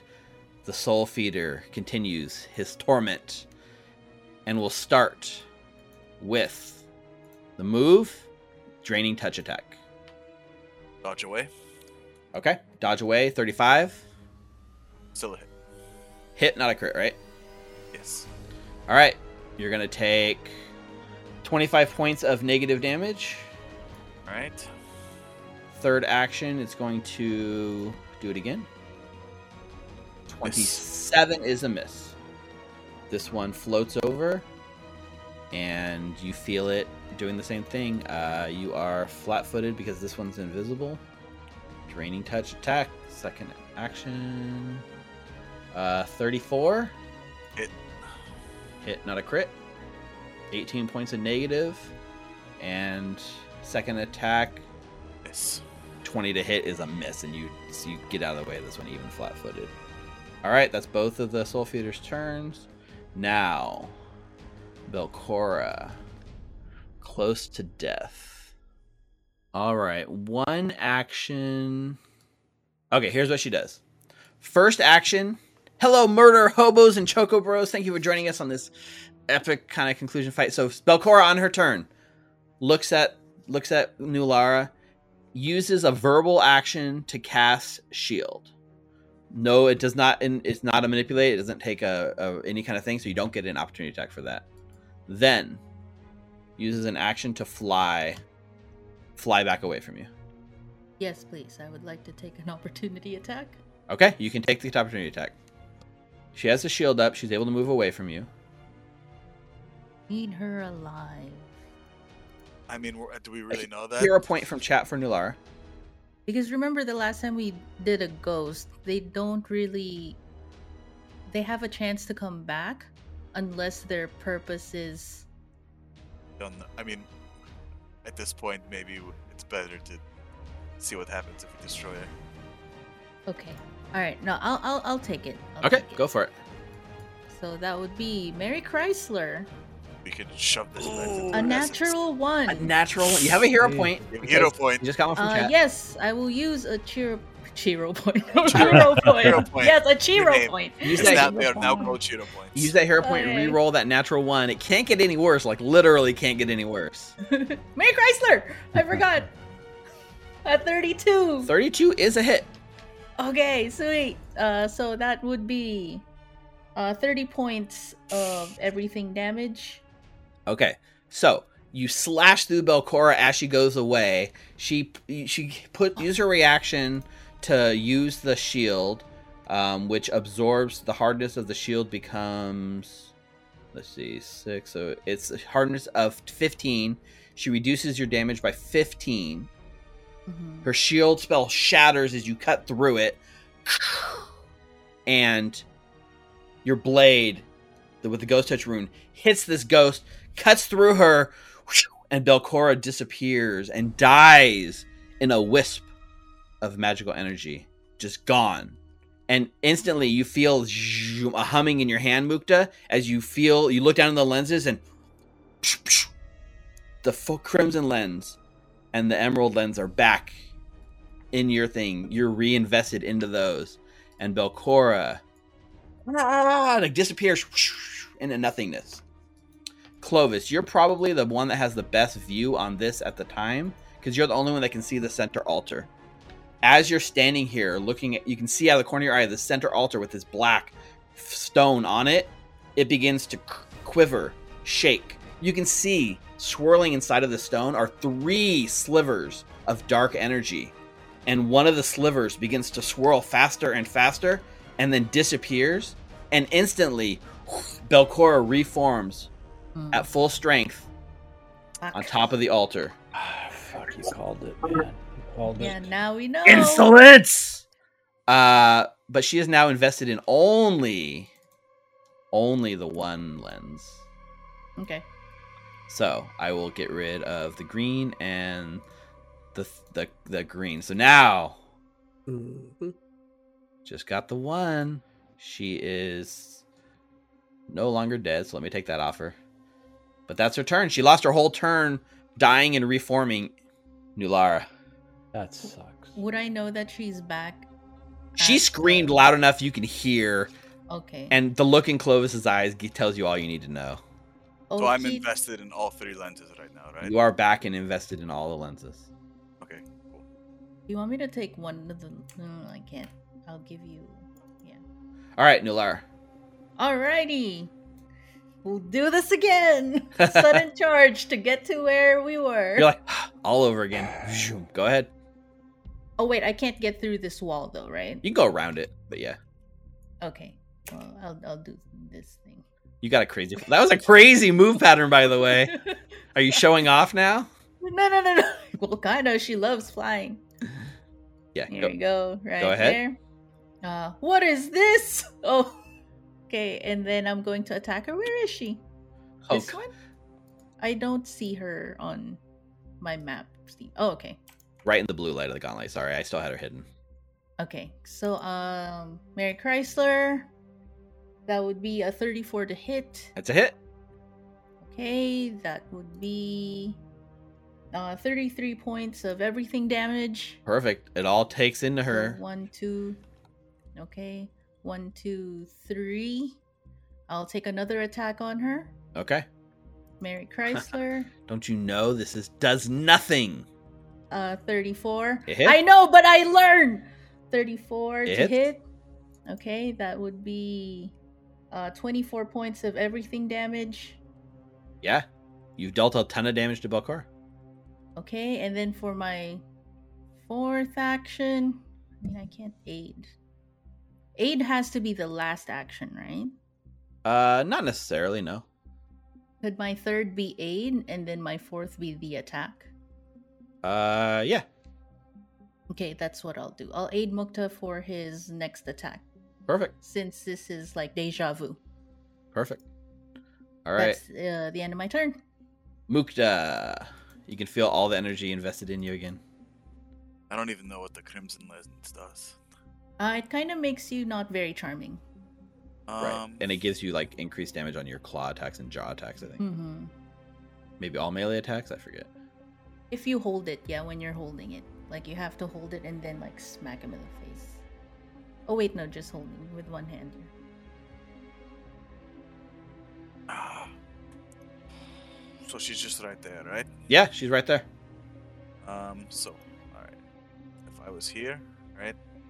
Or was I here? And fit. Yeah. Flanking with Nular. One action. Uh, second action, I will um, put the Crimson Lens into her using the Okra Lens's uh, attack. Let's do it. Nulara, you're aiding. Make use your reaction to make the aid roll. Okay, that would be Mary Chrysler. Mary Chrysler. Uh, 32. That's a critical success, Mukta. You get a plus two circumstance bonus. She's flat footed. That's a minus two circumstance penalty. You also get all the bonuses. That's plus two, so 33. And which lens are you investing? The Crimson Lens. Perfect. In one quick motion, vroom. Again, the crimson lens is forced into Belcorra. Oops, wait, I put it on you for some reason. Is that the same one you put into her first last time, or is this a No, other this one? is the one we This is the into very her first in one. The drow, with the drow. Yeah. Okay. back to e- we're back to Oh, before the very, square very first. Oh, Jesus Christ. That's right. And then uh third action or fourth action, sorry. I will uh fly over here. Okay. Freaking frustrating. That's my turn. That's four All right. actions. At the end of your turn, can you make a fortitude saving throw? Right? That's a 26. Just enough. It's a success. Right. Nice. All right. That brings us to Hal. All right, I'm going to use one action to sing with lingering composition. Okay. It's finally, it just it just wore off, so that's good. That's a one round, right? Are you doing lingering? Yeah, linger it. Sorry, yeah. Go ahead and make that performance check. Critical Let's go. success. Four rounds. Was that roll? 41. 41. Thank you, Rick. Nice roll. And hmm. Will it require a perception or a perceived action to see if Mook, Mukta's all like covered in wax again? I think you've spent enough time with him. It's pretty apparent. I'm not going to force you to spend an action on that. Okay. I think I'm going to. Damn. Tough call. I know. I'm, just, I'm looking at my spell slots and Sorry, sorry. looking Yep. at all these things, and I'm just like, should I do that? Should I do this? So we know damaging her is not a priority right now. Nope. That's all I can do. Doesn't do us any good. You got to get the lenses Because in I her. can't, there's no Gotta get- ghost touch in my hands. We got to get rid Yep. of these other Right. little We bastards. Unless we give you the lens. Can. True. Does it take time to invest, or is it an action, or in It's an combat? action. Um, I think it's just an action, yeah. Maybe each, maybe each of you take a lens off. No, we need to use the lens. Hmm. I think I'm going to hit Mukta with enervation. Okay. What's that? Alright, here's a question. Can I choose to, to fail this? Uh, I know in in the other game you can you can choose to fail. can you choose? Well, let's put it this way: you don't, you've never seen this spell cast before, right? And Clo- Hal's using this for the first time. Is there a flashback where you guys came up with this strategy, and you just tell him to fail, and you can s- submit you to that willpower? Yeah, of course, I'll let you fail. Alright.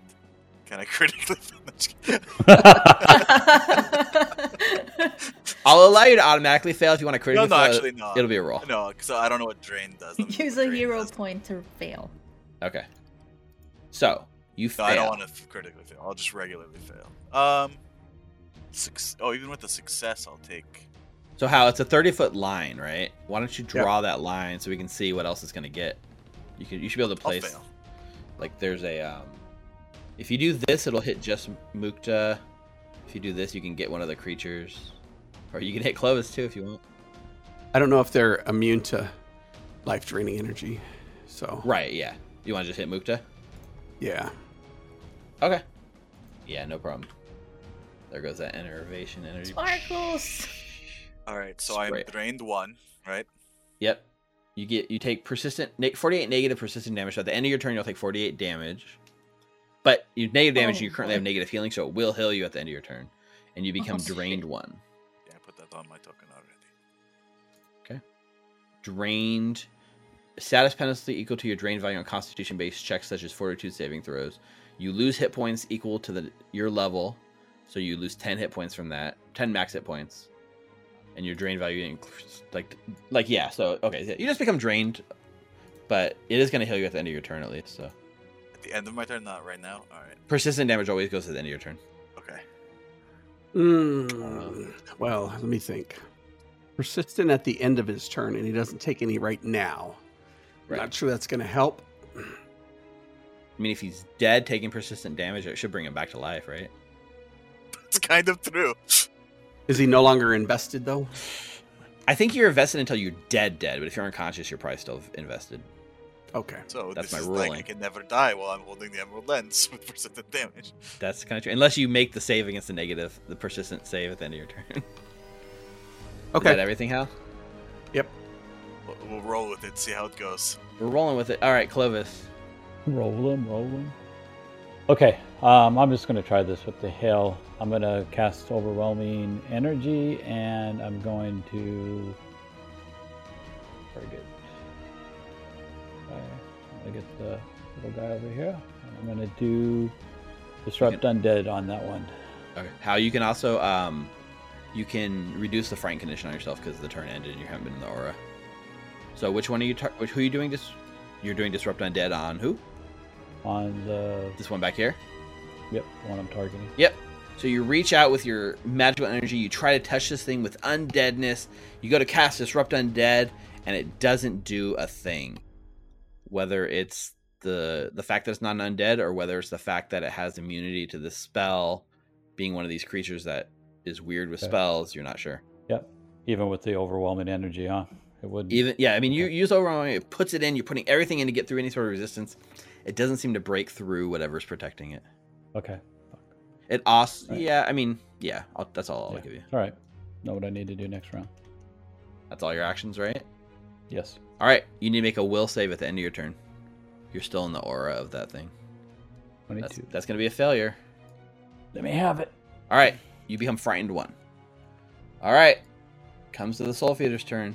Now the Soul Feeders want to go towards Mukta, but almost like they are being sort of commanded or know the reality in some way. They recognize this emerald lens. They recognize the effects, and they realize that they cannot actually do anything to you because it won't work, right? they've been there, Belcorra. They're part of Belcorra's plan. They know what these things do. So, Just like hit me, Like, hit me. Come on. right? Yeah, you want you want to get hit. pussies. So, this one flitters over here. Well, no, you know what? I'm gonna do it the meanest way I can. This one's gonna gonna stay where it is, and it's gonna attack you, Clovis. It's invisible. You can't see it, so it gets advantage. Not advantage. Sorry, flat-footed on you. What's that word? Yeah. I was. I was like, wait a second. I'm down to 28 AC. How? Now I know why. I'm flat-footed. Thirty-seven. F for flat-footed. That's a critical hit, right? Yep. And my AC just go down to 26. You're flat footed. You're flat-footed. Yeah. They're flat-footed because they were. No, I know, but invisible. normally I'm 29 is my AC, so three. Uh, you're frightened. oh, the frighten on top of it. Damn it. Yep. All Well, right, that's critical hit. Definitely a critical. This hit. does 38 points of negative damage to you. And as this sucks your life force out because it's a critical hit, you as well, like Clovis and Mukta now, are also drained one. And your maximum hit point reduces by 10. And you can just feel yourself getting weaker from these fortitude. Like your constitution's draining out of your body. And seeing with its first action as you're hit with that, this thing gets exciting. And it will next Nope, it's going to use its second action actually just hit you again. It was right next to you. Uh, th- 21. Nope. Misses. And its third action, it's going to use a thing it has called Feed on Despair. Because you Boy. have the drain condition now and you've been marked. Clovis, can you make a fortitude saving throw for me? fortitude. Which compounds with your And that would be, I'm sure, a fail. 26. 26 is actually a success. Oh, hey. So the good news is because he used this ability, he now is visible. He's no longer invisible. He comes back and he too has this sort of uh, dread flickering sort of ability, and it now is visible and affecting everything around it. But you are going to take it's a it's a basic save, so you take half this damage. You take eight points of negative damage, and it gains a bit of life, but it actually is full health, so it doesn't matter. All right. Okay. The other one flies and flanks you, Clovis. You stay flat footed. It uses Draining Touch with its second action on you. 25. Misses. By barely. one. It misses by one. And then it uses its uh, Feed on Despair again, and you need to make a Fortitude saving throw. Ready? That is 20. a 20. Do you have a hero point? No, sir. All right. So that's a basic. A 20 is a fail, but not a critical fail. So you take full damage. That's 16 points of negative damage. Um, and that conti- they continue to feed on your despair, Clovis, and you looking pretty rough. Go back to Belcorra. Belcorra sitting in the middle of this chamber fe- gets you know gets injected with the the crimson lens. Is like enough. S- uh, flies flies away from Nulara, which can trigger an opportunity attack. Uh, yeah. I'll take it. Okay. Merc Chrysler. That's it. Uh, 33 to hit. Okay. Uh, 30 points of everything. All right, she damage. goes back down into the badly injured territory. Your opportunity attack can't interrupt moves, just interacts, right? Mm-hmm. And it wasn't a critical hit, Uh, anyways. Yes, no. All right, It's a certain feat to like have them stop. got it, got it. Okay. Um, she spins around here and she comes and she she drops a phantasmal calamity.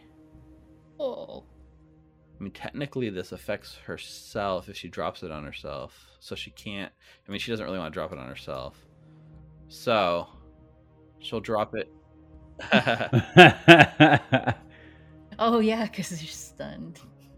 She'll just drop it on this half of the room here. This whole edge of the room fills with visions of horror as, just like happened before when she used it against you, all of you guys start f- being shown your demise, your destruction. Nulara, you're back in the cabin. The woman sitting there, the cabin is burning around you, and somebody holds you there, holding you down on your knees, watching her burn alive. Clovis, the forest rotting around. Hal, they're dragging Caroline away to execute her. Mukta, sweet Mukta. Rita, again betraying you like you knew she would. I need all of you to make will saving throws. This 100% is. Oh, actually, surprisingly, this is this is a mental effect, but not emotional. Do you have a bonus against Merc mental Chrysler. effects? Yeah, this unfortunately is not considered an emotional Chrysler. effect, so it won't count for the lens. So 38 from Clovis is good. 27 from New. No, Nulara, you were not in the range because she didn't drop in the middle of the room, so you're you're good. Oh, Sorry, I should have been.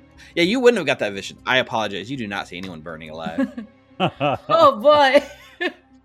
yes. 24 for how is going to be a failure, but luckily not a critical failure.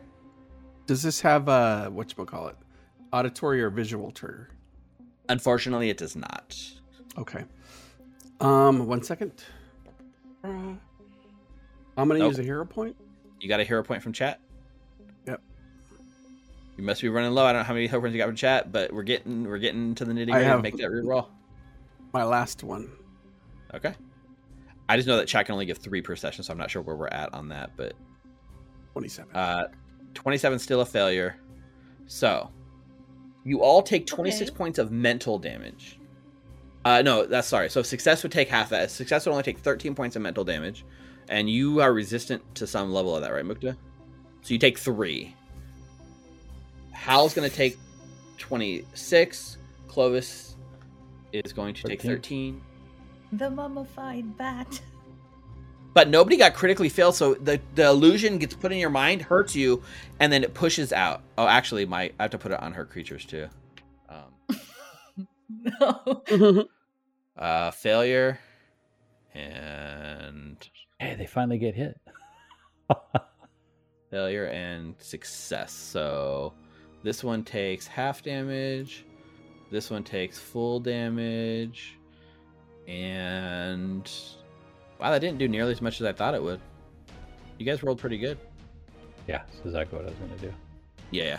And then um, Belcorra technically is inside this thing, so she has to make a will save at the end of her turn against the fear effect of the wisps, which is kind of hilarious. Ah, critical success. She Oh, shrugs it off. All right, so at the top of the fifth round of combat, Nulara. Okay, so Mukta's about to die. Um, yeah. Thinking like, do I grab it off of you, or are you just gonna give? You're gonna give it to me, right? okay, so I'm going to use my 30 feet to get to Mukta. Attempted token. Oh, it, I'll collide with a wall. These two pink purple things are walls. So where are you trying to go? Because I'm gonna have to go past her. Ah, okay. Well, you can fly, so you can go above or below her, or and stuff. Okay, yes, yes, please. you got the I'll do vertical space, so you're good. Vroom. Yep. And then uh, for my second action, I will uh, grab the ochre lens from the lattice. Okay, so you want to fly. So one action to fly all the way to Mukta, one action to grab the ochre lens and pull it out of the lattice and put it in your hand. Well, now you have to have a free hand, right? You do have nimble shield hand from my bastion dedication. Right, that allows you to use an interact. Right. So you, you now have it in your shield hand, behind your shield.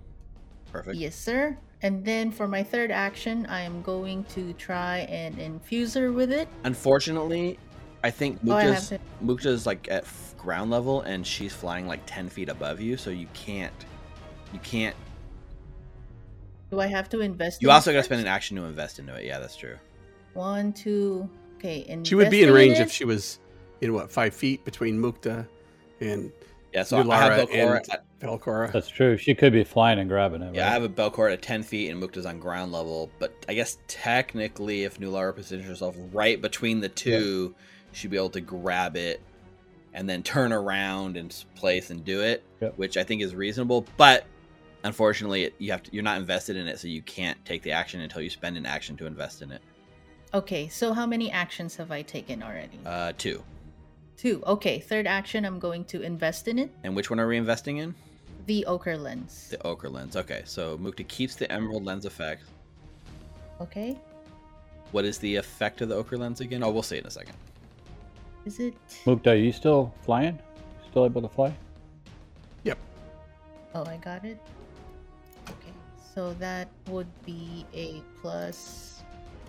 Will saves too. Oh, your girl needs it. But no, I am going to uh hit her with it, infuse her with it. So that's a plus twenty. Two actions to do that. Oh, two actions. Okay, so I'm holding it already. You have it ready to go now, and it's charging Okay. you. But yeah, Okay, so Ugh, I'll move.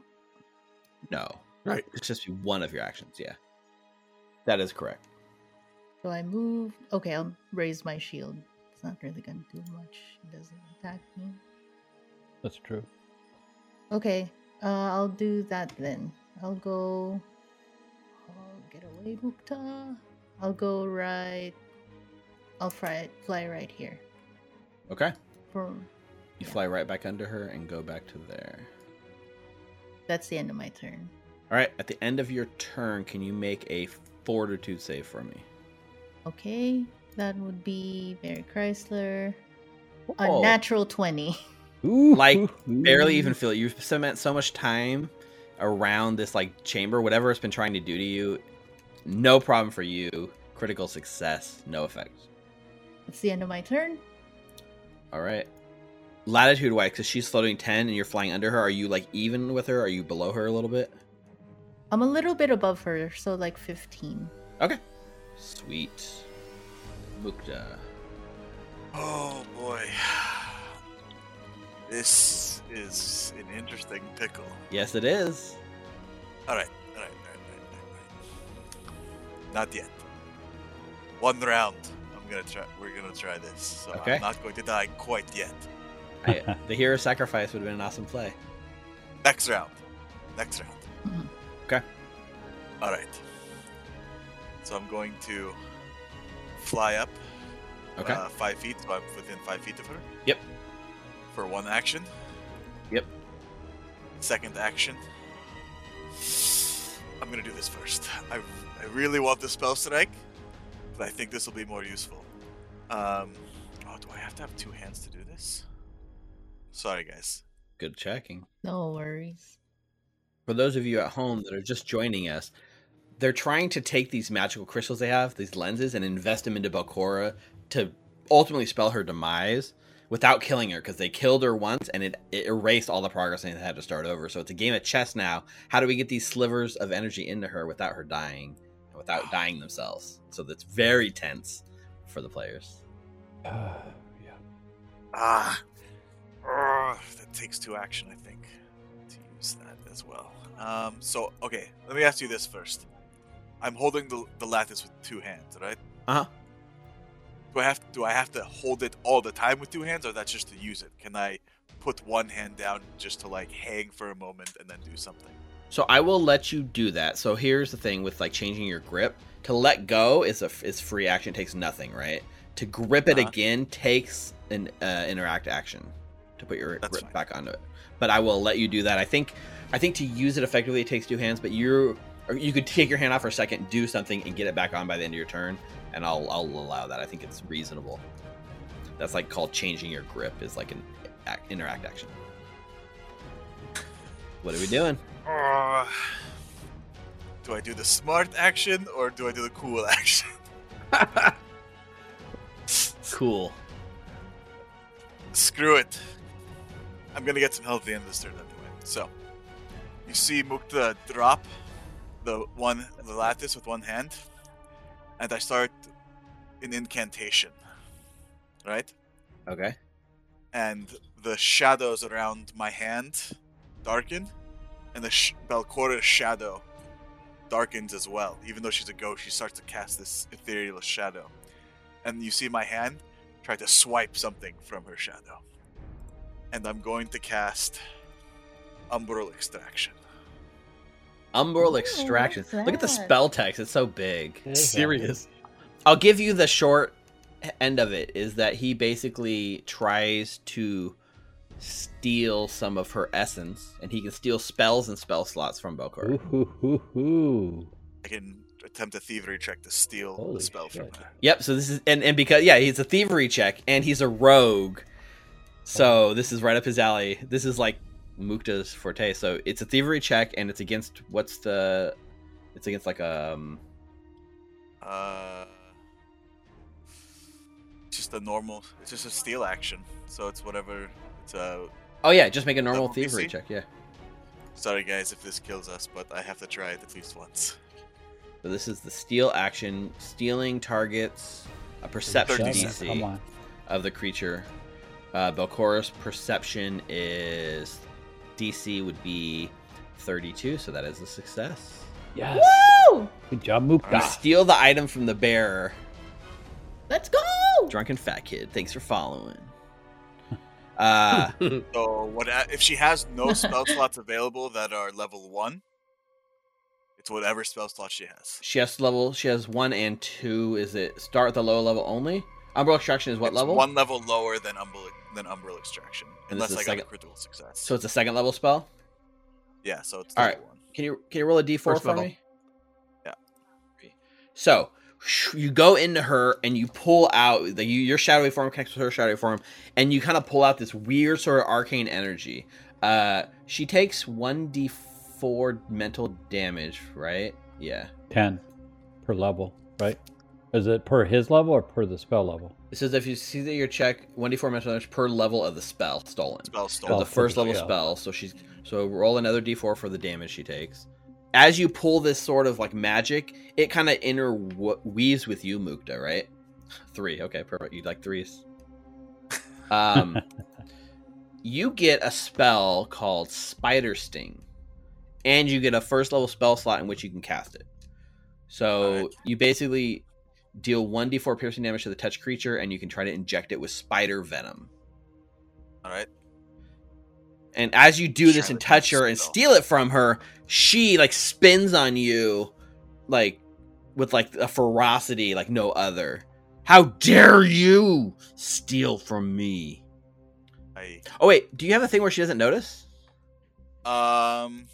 I thought we had I mean, I think I, I think I beat her perception, so she wouldn't even notice me stealing it from her. That is true. You steal the item with the bear noticing. Yeah, she doesn't even know. She doesn't realize what you've done. It just feels weird to her. So, what have you done? So that's it. And um, so Cool action prevails. for my fourth hasted action, I I'm going to uh, fly over there. Okay.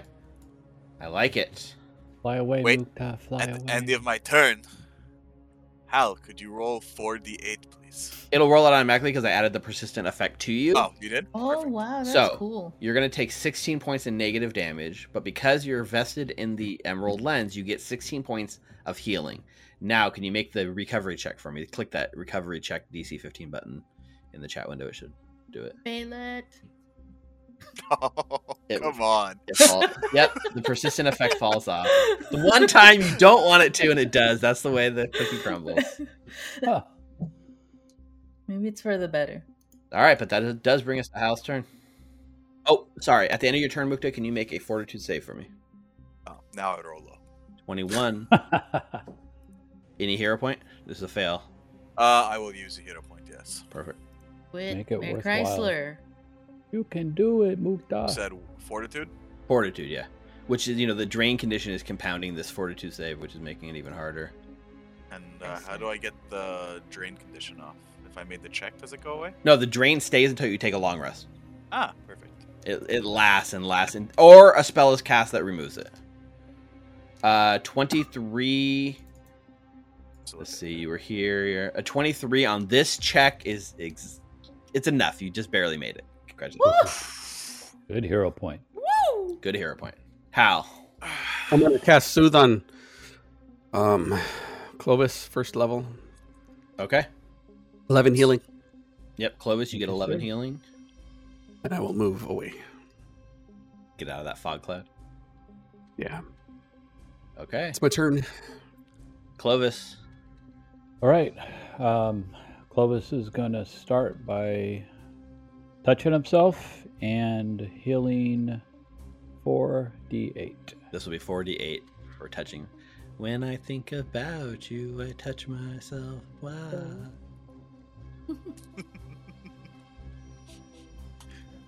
Twenty points of healing.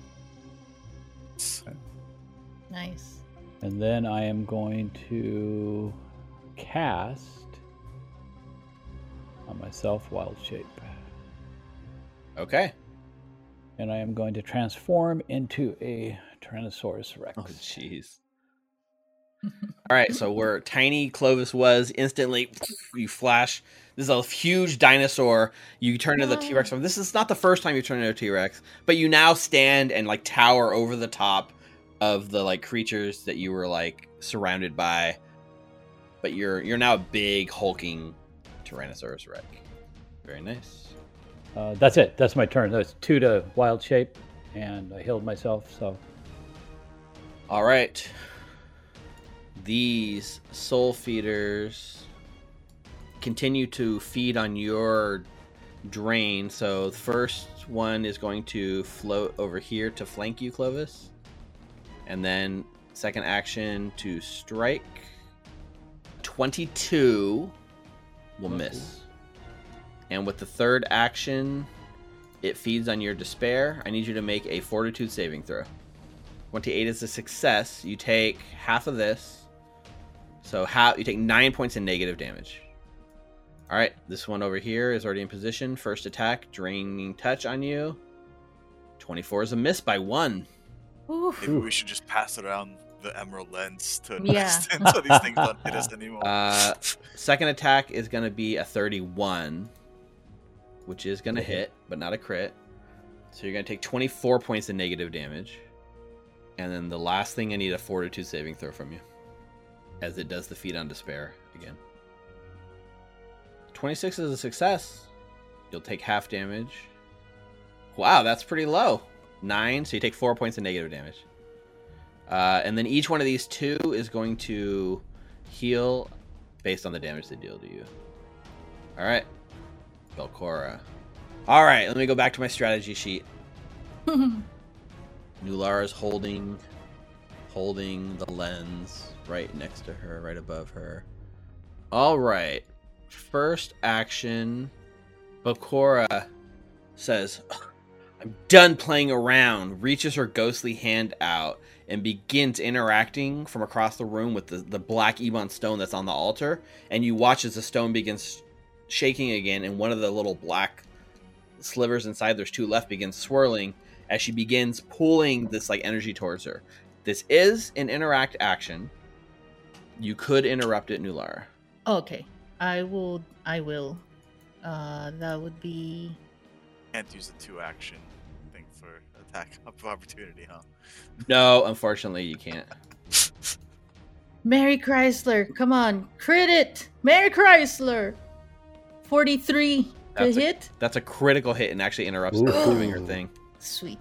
Jesus Don't kill her. criminy. That's that's an amazing move right there. Okay. Uh, can this be non lethal damage? Uh, no, your weapon does not have the non-lethal trait. You cannot deal non-lethal damage with it. Dang! Don't want that. All right.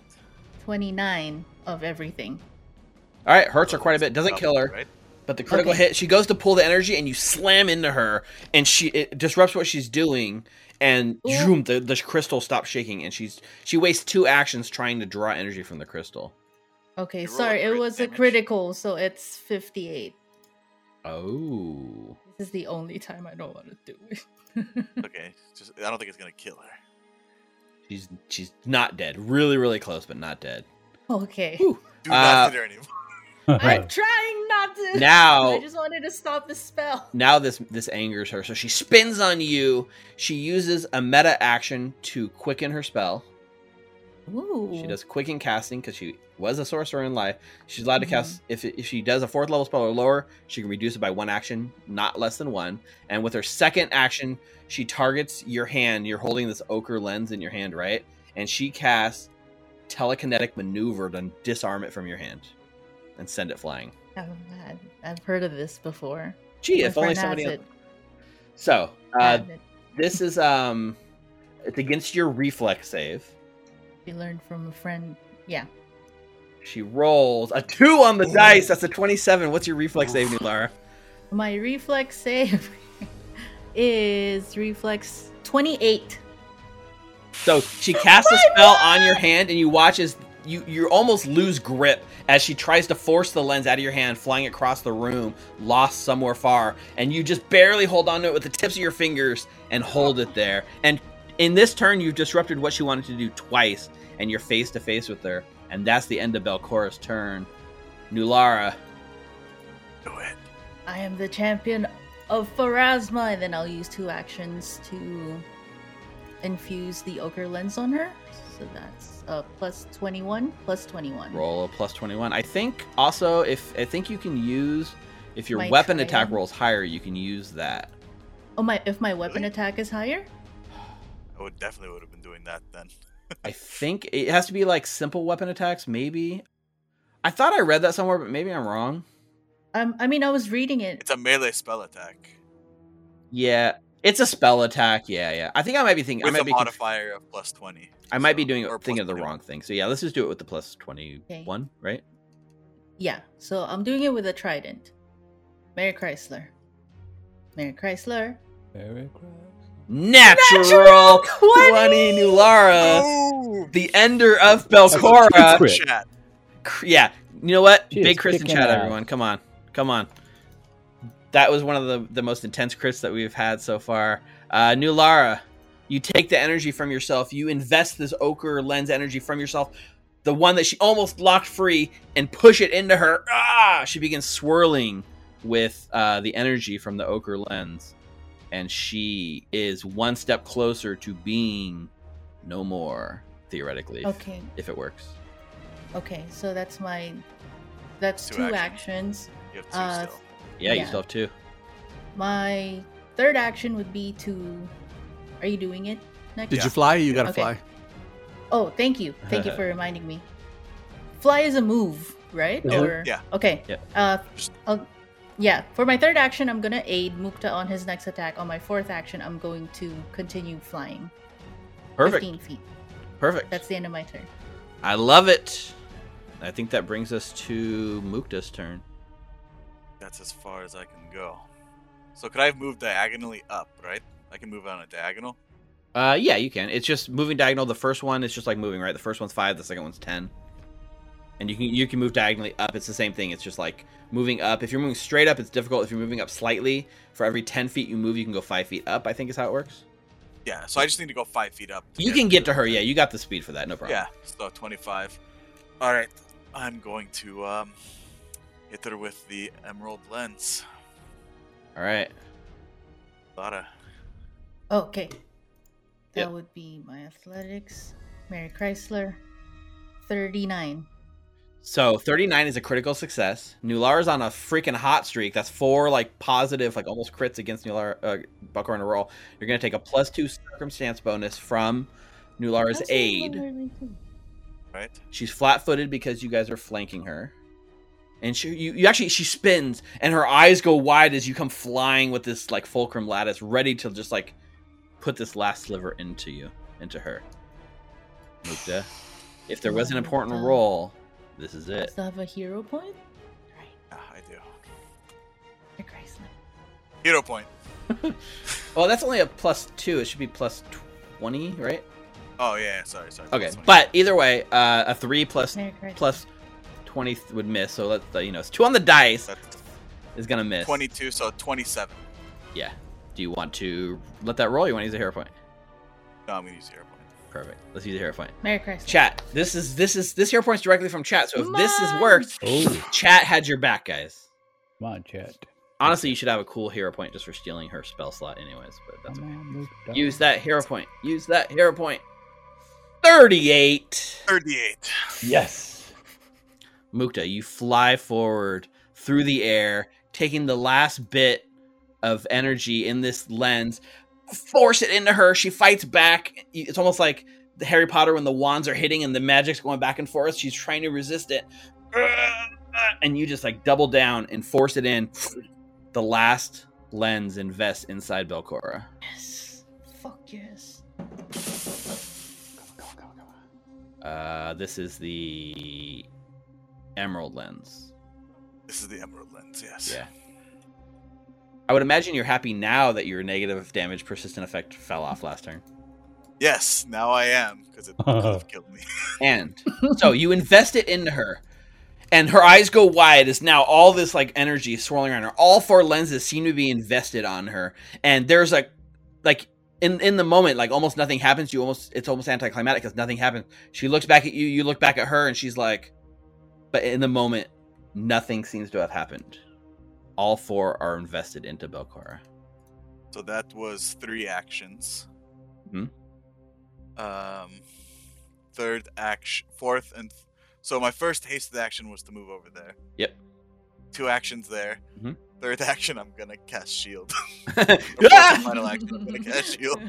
Because I'm like, I'm like, I push the lens into her. I'm like, haha, and then Oh. nothing happens, and I'm like, I drop the la- I drop the lattice as a free action. Yep. Tumbles down. Into the It still water. has two of the it has, still has two of the lenses in it, right? So you drop it. It has the crimson falls- lens and the emerald lens. Yeah. Yep, and it falls down and like splashes in the like dirty, gross, swampy water below you. Is that the end of your turn? And then I cast shield on myself. And then you cast shield. ah! Okay, here's what happens. At the end of your turn, Mukta, there's a loud crack and a tearing in the top of the chamber, as if reality itself is being ripped apart. One by one, the lights of the chamber blink out. The glowing purple energy pulsing from the stones snuff into darkness. Followed by the glowing green pools of light around the edge of the room. Finally, the blue beam in the center of the room flickers on and off before going dark. a terrible blackish gray mist. A terrible blackish gray mist seeps into the room from the crack, spilling forth as if tentacles searching the space for something. It stinks of a fetid bog, and as the tendrils brush across you, it leaves a layer of rotten, slimy water upon your clothes and everything it touches.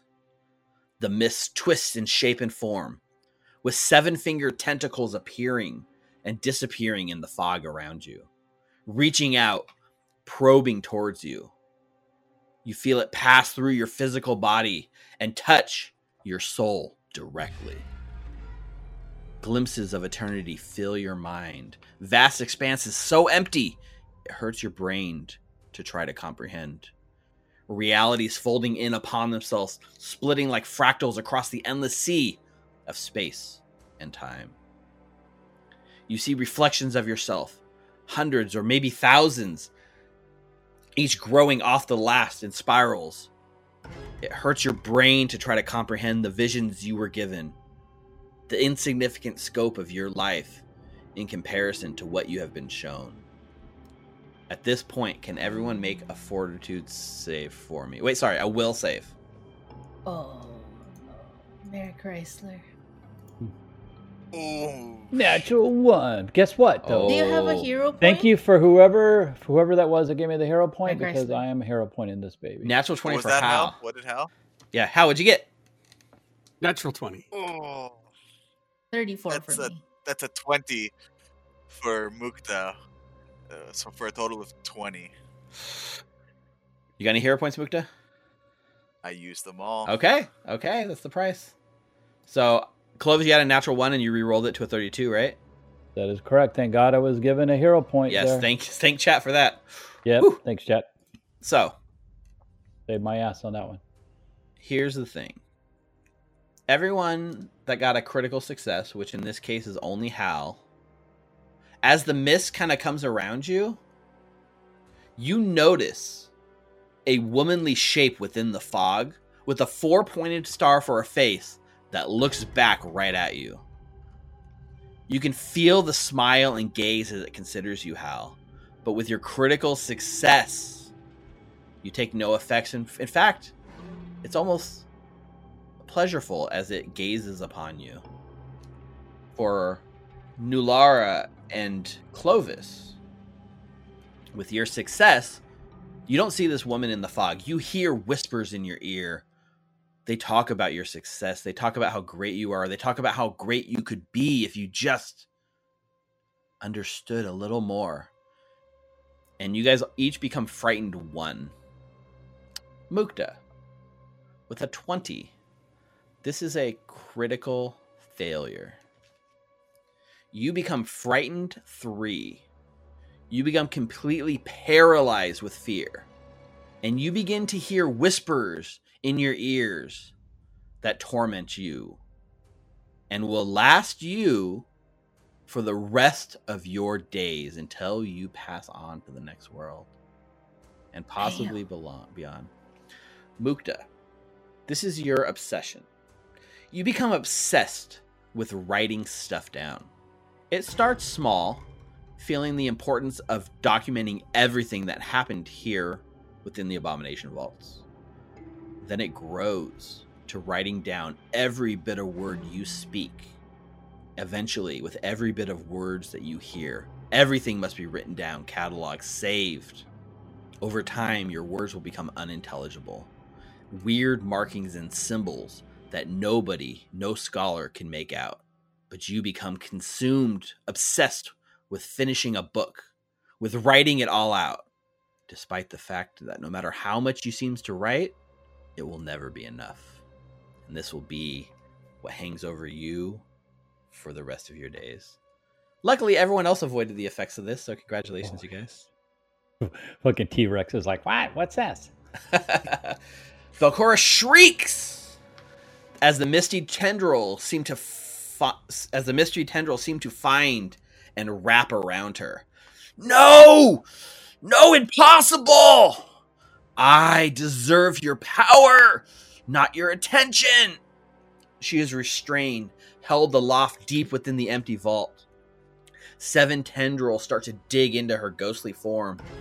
Where it does, you see the ghostly form replaced with flesh, and the tendrils instantly rot the flesh, replacing it with wet reeds and mossy clumps that spill outward towards the ground. My death is full of rage and strength! Vengeance! It is not empty! It is not empty! It is not empty! As Belcorra repeats this line, raging against the end, the long tendril of fog finds its way into her mouth. The words are snuffed out, and you see for just a moment the young face of a scared little girl. One who had been told her whole life about just how special she was, how important she was, how powerful she was. Here, rendered helpless by just a sliver of Nhimbaloth's power. And then she is gone. A tangle of reeds and moss dropped by the tendrils with a plop that lands across the altar in the center of the empty vault, obscuring the Ebon fulcrum lens beneath. The mist begins to rescind from the room, pulling away from you. Oh, also, these little creatures, the mist also consumes all the energy and all the souls within these like two creatures that have been attacking you, and they they also get eaten up. But the mist begins to rescind from the room, pulling away from you. Slowly, one by one, the lights in the room flicker back into existence. All except for the blue light, which turns on, pulses on off, on off, and blinkers flickers out for good. The quiet of the room lasts, and in this moment, it comes out, and for that one instant, you look over. Mukta is lying there, completely paralyzed from fear as he's flying in the air. Actually, the paralyzing makes him fall, splashes into the water, and he begins lying in the water in fear, unable to move, unable to get out of the water and breathe. The quiet of the room lasts only a moment as the silence is replaced with an intense grinding noise that echoes from the wall around you. Players, what do you do? I swoop down and grab Mukta real quick. Yep, you swoop down. I think it's reasonable that you'd be able to grab Mukta. Um, I think the thing is like you can hold another object with the same. Yeah, I, I think I think it's fine. So you swoop down, and uh, he falls beneath this water. The water's dark and cloudy and a little murky. Uh, Nular, why don't you give me a perception check to see if you can find Mukta? It's not a hard perception check, but it is not. It's not a given, right? Okay. I'm gonna set the DC at uh, for Mukta. Uh, it's probably only like a 22. This is easy. He's big. Even if you just fished in the water, you're gonna find him, right? Mary Chrysler. A natural 20. Jeez, Nular, oh, way to close that. So Nular swoops down and scoops up Mukta and comes up out of the water with Mukta in her shield hand. Splash, he's dripping water. Luckily, he's not very heavy. It slows you down a little bit, but you're able to pull him out of the water. And as you know, Clovis runs over to cast guidance. You can't because you're just still a giant dinosaur, Clovis. So T-Rex arms can't reach. Uh, I can't hit you. Can't touch you. The large, the loud grinding noise continues around you. Get down to beer.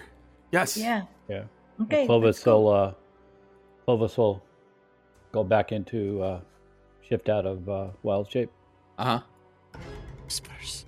What are we doing? We getting out of here, guys? Let's go. Yes. Let's go. Yeah, instantly you guys start running out of the vault as fast as you can. The grinding noise continues. It sounds like it's echoing from above. Horrible echoes from over your head up the middle of the runes of Gauntlight seem to be channeling echoes down the center chamber coming your way. Something is coming from above. Something big and grinding is coming from above.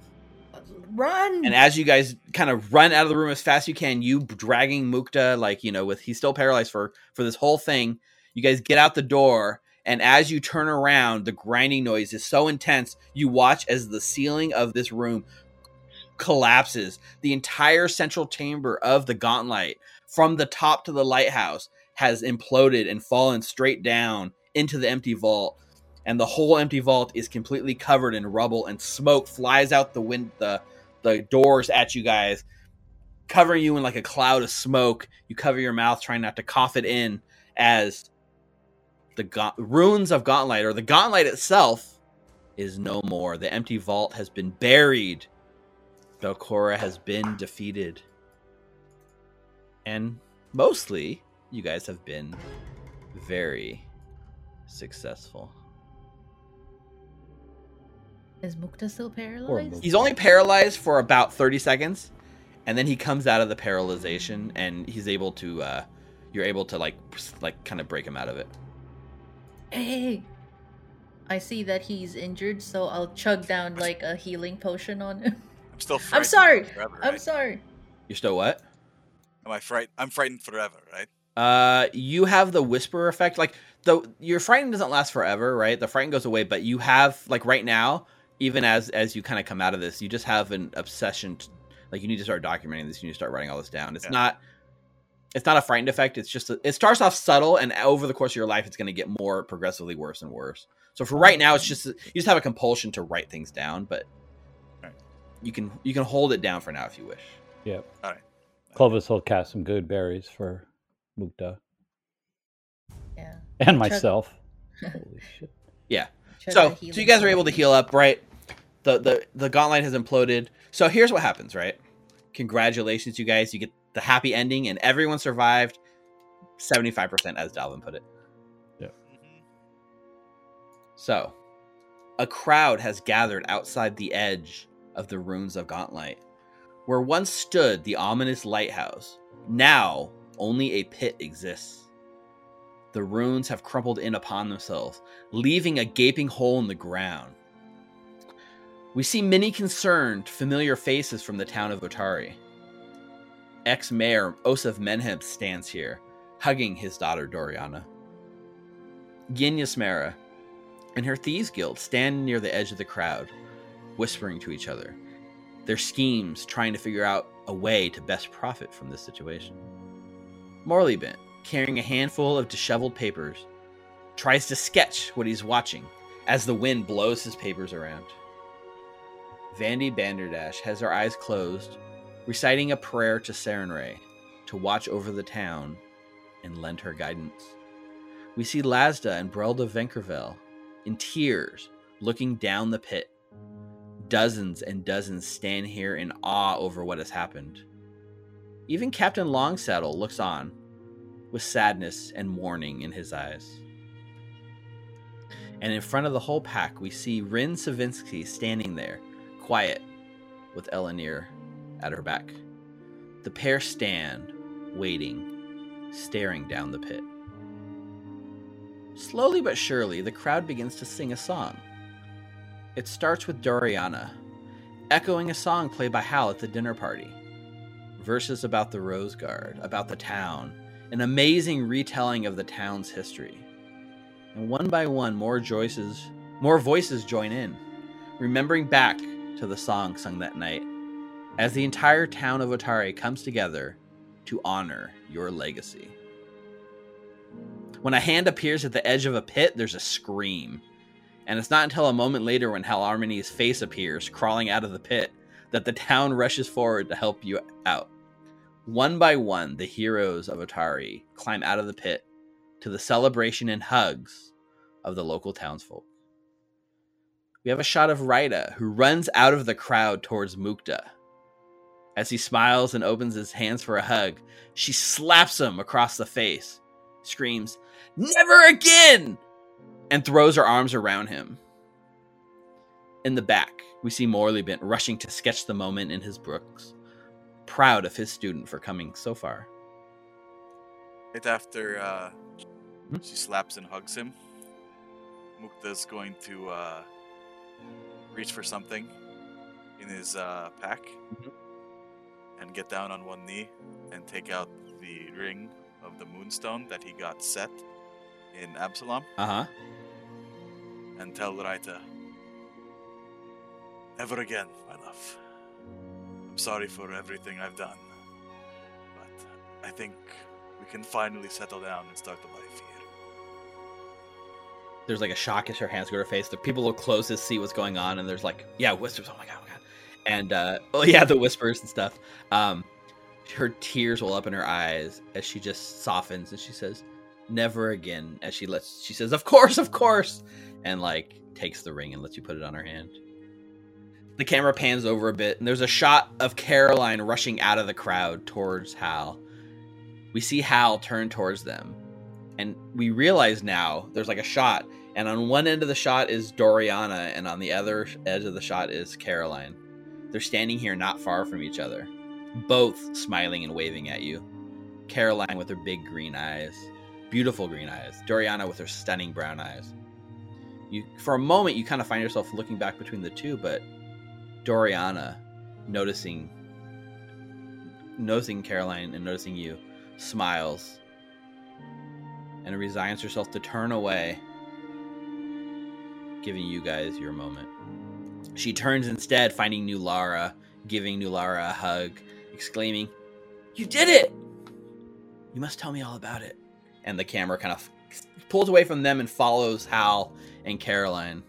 Out of the corner of your eye, you see Doriana. She's looking at you, Hal, and she's kind of been smitten with you for a while. And you can see you still have pinned to your chest her family crest that she gave you like so many weeks ago. Caroline kind of comes up and breaks this moment as she takes your hand and turns you towards her and tries to plant like a, a sweet kiss on you. What do you do, Hal? I mean, you, you, you reciprocate? I'm uh, speechless, of course. Right. so you two lock, you got your Caroline. Um, and like there's this tender moment as you and Caroline embrace here. And like in this like sweet, gentle naiveness of your love, the camera shifts just a little in, in the cor- just a little bit, and in the corner in the background, we can see Yinyas Mara watching you, and a small smile creeps over her face as she watches you two. Before she begins clapping, joining in on the crowd and the cheering. From the crowd, a small Shuni steps forward, little pug-looking dog druid. He approaches Clovis. Have you finally gotten in touch with your anger, Clovis? He laughs as he throws his arms around you.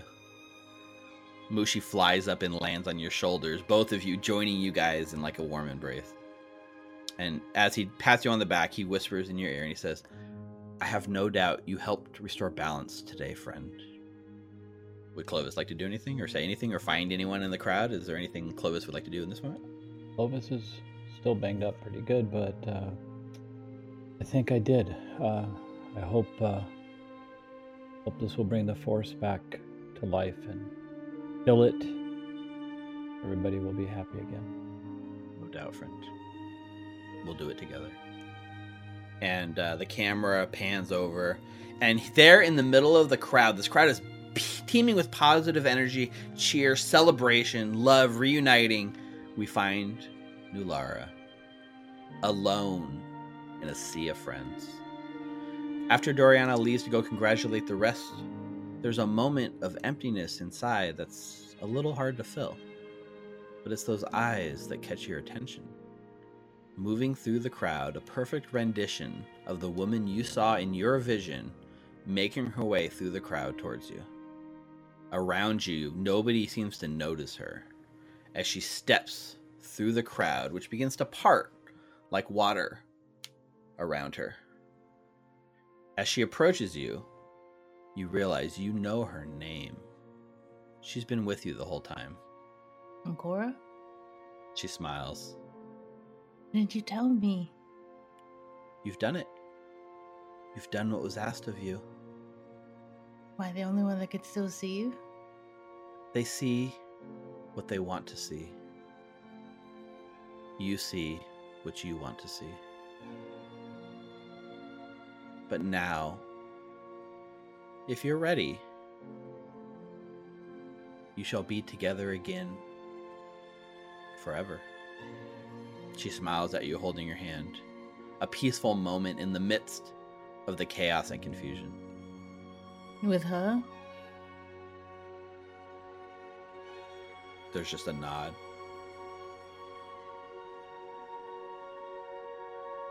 Nulara thinks for a little bit. She's. There's a lot of emotions that's swimming through her right now. Initially, she's heartbroken because, you know, it was all real. The the visions that she saw um, underneath the Gauntlight were all real, and she did leave.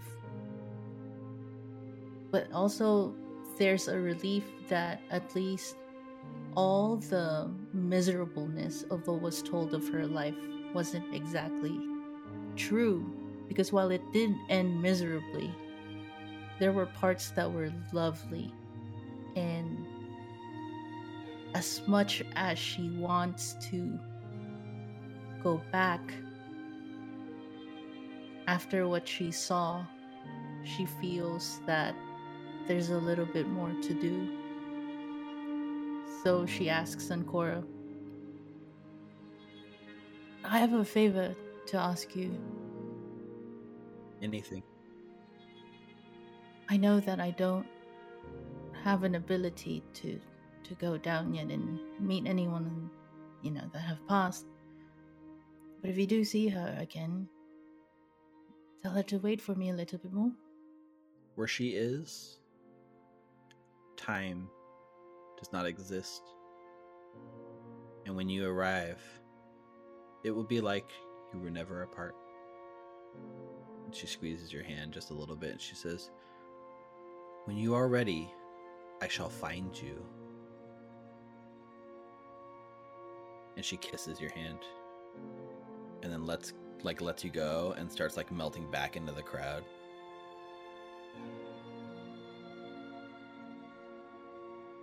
You feel that like kind of like shadowy warmth around you and like a little bit of an embrace, a little little more loving than than usual. But you've kind of made peace and understanding with it, and now you guys are a little more connected, I would say. The camera floats up away from the pit that once housed the Gauntlight. We can hear two voices over the crowd the voice of Rin and Elenir talking as the camera pulls upward away from this congregation outside the Gauntlight. The two dots standing on the edge of the pit become smaller as the camera pulls up. Did you did you always know that it would end this way? asked Elenir. No. Could only hope. And sometimes hope is enough, replies Rin. What comes next?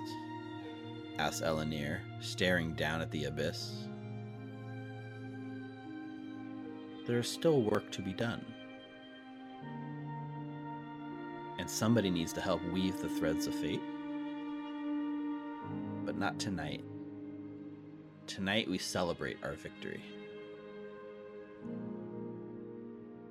And the two figures kind of move away from the edge of the pit and join the kind of congregation as the whole pit like pulls up until the cloud cover, this like misty kind of fog from the harbor, pulls up and obscures the camera and pulls away from the town of Otari for one final time.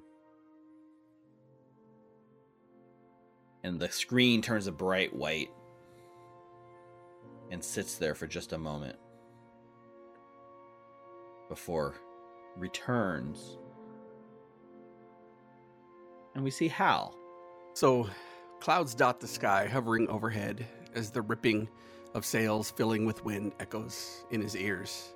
A man, his dark tan skin wrinkled, his grown brown hair shot with gray, stands toward the stern, mutely fingering a strap that holds the loot across his back, while his offhand rests on the handle of a rapier. Sail on the horizon grows quickly closer as he looks to the other three masted ships streaking through the waters, part of his fleet A pair of brilliant green eyes greet his as a beautiful woman with long auburn hair now streaked with blonde from the many hours spent under the sun. She looks back and says, Shall we see what it holds?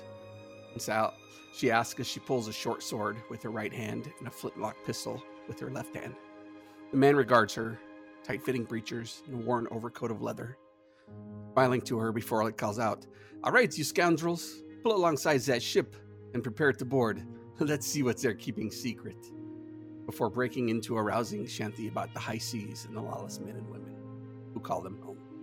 And as the ship sails past in pursuit of plunder, you get a glimpse of the rear quarter where, painted in brilliant green and red, the name reads Sweet Caroline.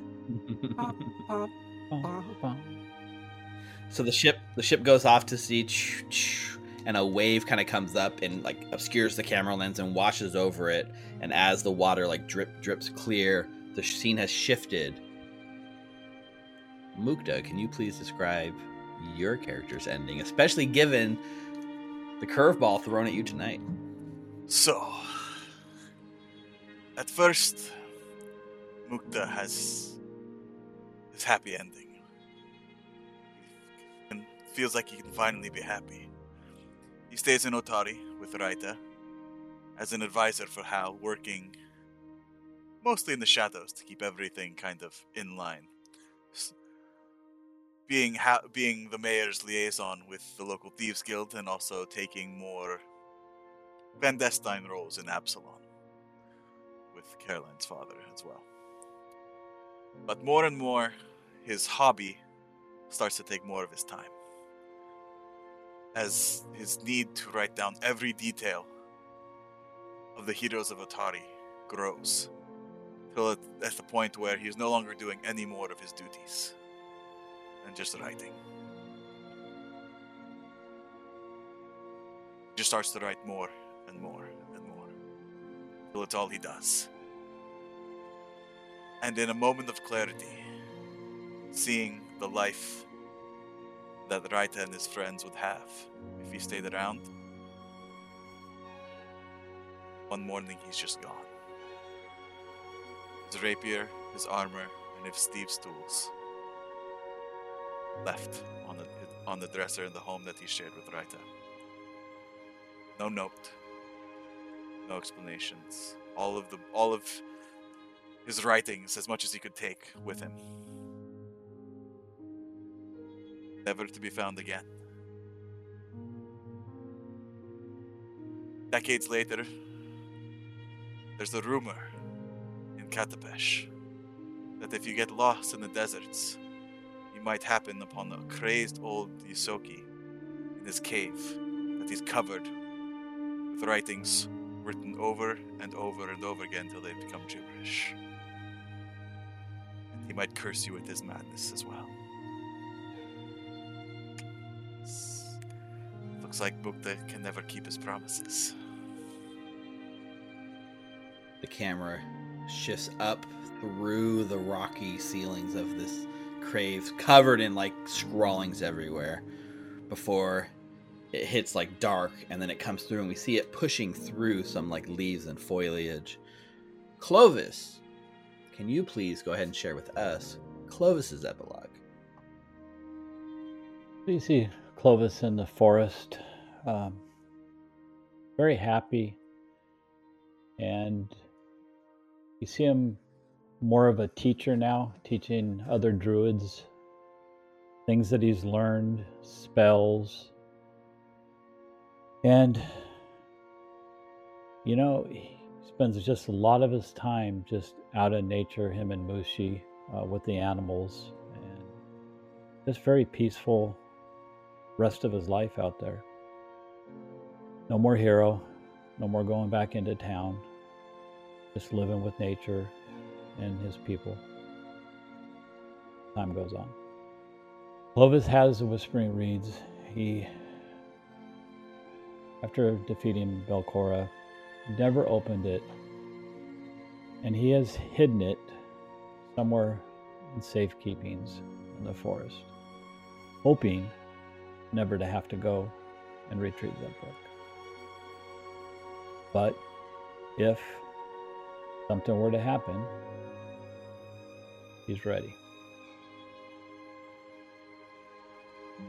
And from here, the camera pans side pans to the side and turns.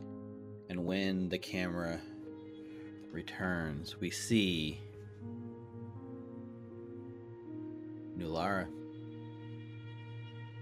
Um, Nulara would stay in Otari until the time that she sees that Hal doesn't need to be protected anymore. Although, even though he won't agree to it, he'd always been the one protecting her, uh, not the other way around. She'd also make sure to try and look for Clovis, and when she can't, she'll try her best to tend to the forest as much as she could. And, you know, like during her walks around the town, whenever she'd visit Raita in Mukta's home, especially early on in their marriage, she would silently and subconsciously live vicariously through them. Then, after a bit, she'll say her goodbyes and, you know, with a stronger sense of her alignment with Pharasma's goals, she starts to travel. With the knowledge that Ancor's with her, she fights. She gets with one group um, with the confidence that was never there when she met Hal, Clovis, and Mukta. And when the time comes and she tells Ancora that she's ready to go back to her, and she does see her, she's gonna tell her, You gave me such a marvelous gift. For the longest time, after waking up, I just wanted to know my purpose. And when I did find my purpose, and it was to come back to you, it made life so much easier. I'm sorry I made you wait. I'm sorry I left. But I'm here now. It's so nice to see you again. Just a warm kind of glow and presence and smile as like you guys hold hands and kind of turn, and in the back, just this bright sort of light, kind of this point of light gets so bright that it like hurts the eyes of the viewers in the camera as it washes over you two, and then you guys are gone. But I do have one question, Nular, because Mhm. that's a beautiful way to end it. When you left the empty vault, you had the ochre lens in your possession. And what you would have noticed after you made it out and looked is that the magic would have returned to it. The ochre lens still contains the power. Like I find out immediately? You would have noticed pretty quick, right? Because like I would think maybe not not instantly, but by the time you got out and all that, and you looked at that same night you guys escaped, you would have realized now the ochre lens got the power back. Oh no. and you think back to where the rest of the lenses are, and there's an image of Mukta dropping the fulcrum lens from his grip as the the fulcrum ladders with the two lens slotted as it disappeared into the water. The Ebon lens being slopped with like the the like reedy sort of nothing that like Belcorra became and covering it, and then the whole Gauntlight collapsing on top of it. All of that, all that power is still housed and buried right at the spot where it's most dangerous. But you, you have the the ochre fulcrum lens, or what would you want to do with it? How are you going to? What would, before you would have got to the end? What would you have done with it? Mhm. I'll try to well study uh and figure out if break at first like I'll try to figure out if breaking it would do anything in destroying its power. Would it? So, over time, like this is pretty much well beyond anything that's like Mhm. definitely normal. You have to travel in your like looks Yeah. travels and stuff. You meet lots of important, powerful scholars, and everyone that observes it and studies it lets you know that this sliver of Nhimbaloth's essence is, while dangerous, yes, freeing it would unleash that essence of Nhimbaloth upon our lands, upon our earth. That might be more dangerous than just keeping it safe and somewhere secure. Could it be contained and destroyed? Yes, but the risk that would mm-hmm. incur such a thing might not be worth it. So, if you want to leave it in their care and let them deal with it, you can. If you want to take responsibility for such power, that's on you. I would It would be my Horcrux. But- I'd be wearing it around until it gets too heavy and I'll actually go to Hal before I go with Ancora and let him know. Hey Hal, long time no see, friend. Pirate Hal. There's always a spot amongst our people. I know. You have a lot of white hairs on you already. I know. I know I didn't expect it, but I have to leave. And I show him this. But I've been keeping this on me for as long as I could. Because I didn't want to bring this on to anyone else after what we've all been through. What do you think we should do? You're one of the only people that I trust. You, you, you know I'm going to sell it, right? Are you gonna really? I mean, of course. I was thinking of maybe throwing it in the middle of the ocean, but who knows who lives under the ocean? And I've traveled a lot. Look over and call over Caroline as she's off talking with people, and uh, I'll say to her as she walks up, and I'll give her a hug and a kiss on her head and say, uh, you know, Lara, she has this thing she wants to throw in the ocean. You know, I just try to sell it and make some money. So perhaps you should give it to her, Lara.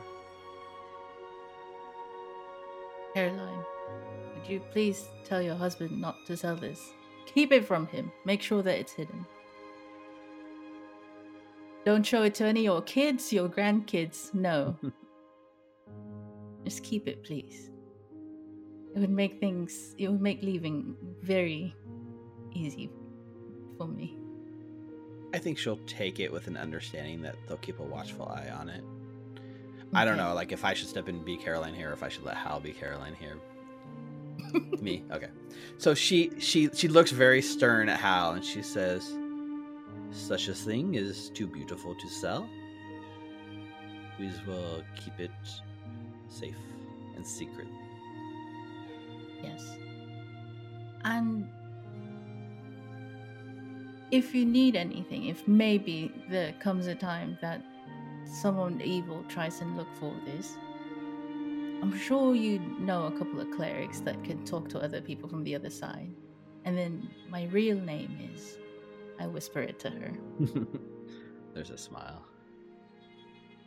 And Ask there's- the cleric to call for that name. There- And you'll find me. There's a nod and a hug and then because you, you would have spent some time with caroline. You guys have become friends over the years right? So Mhm. like they leave you on shore as hal and caroline like leave out to sea. It's it's back to that same shot with hal and his epilogue right? And like we get the same thing that hal already went through but she, like caroline is like holding it and she looks over at hal and she says what do you think? Perhaps perhaps we can get a decent sum in katapesh? Perhaps. The camera blinks back from the dark to a small spot within the depths of the Abomination vaults. We hear a voice, the voice of Wrin Sivinxi, as she speaks.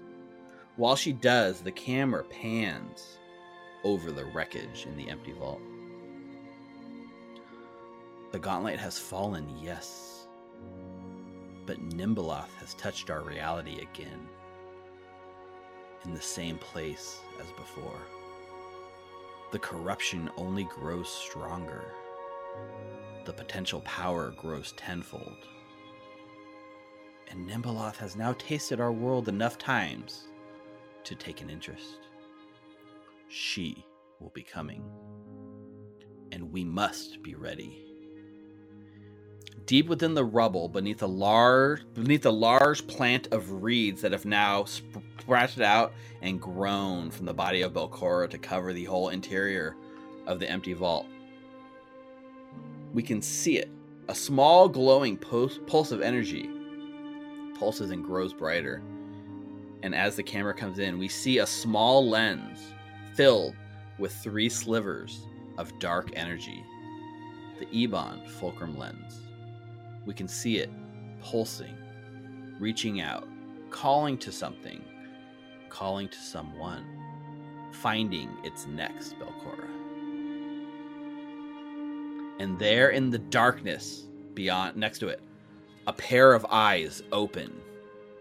These two eyes carry each carry the symbol of the four-pointed star glowing from within, the same four-pointed star that Hal saw in the mist in the shape of the womanly figure, the eyes of Nhimbaloth herself. Dark slivers of energy swirl from within like the Ebon fulcrum lens. And we cut to nothing. The end.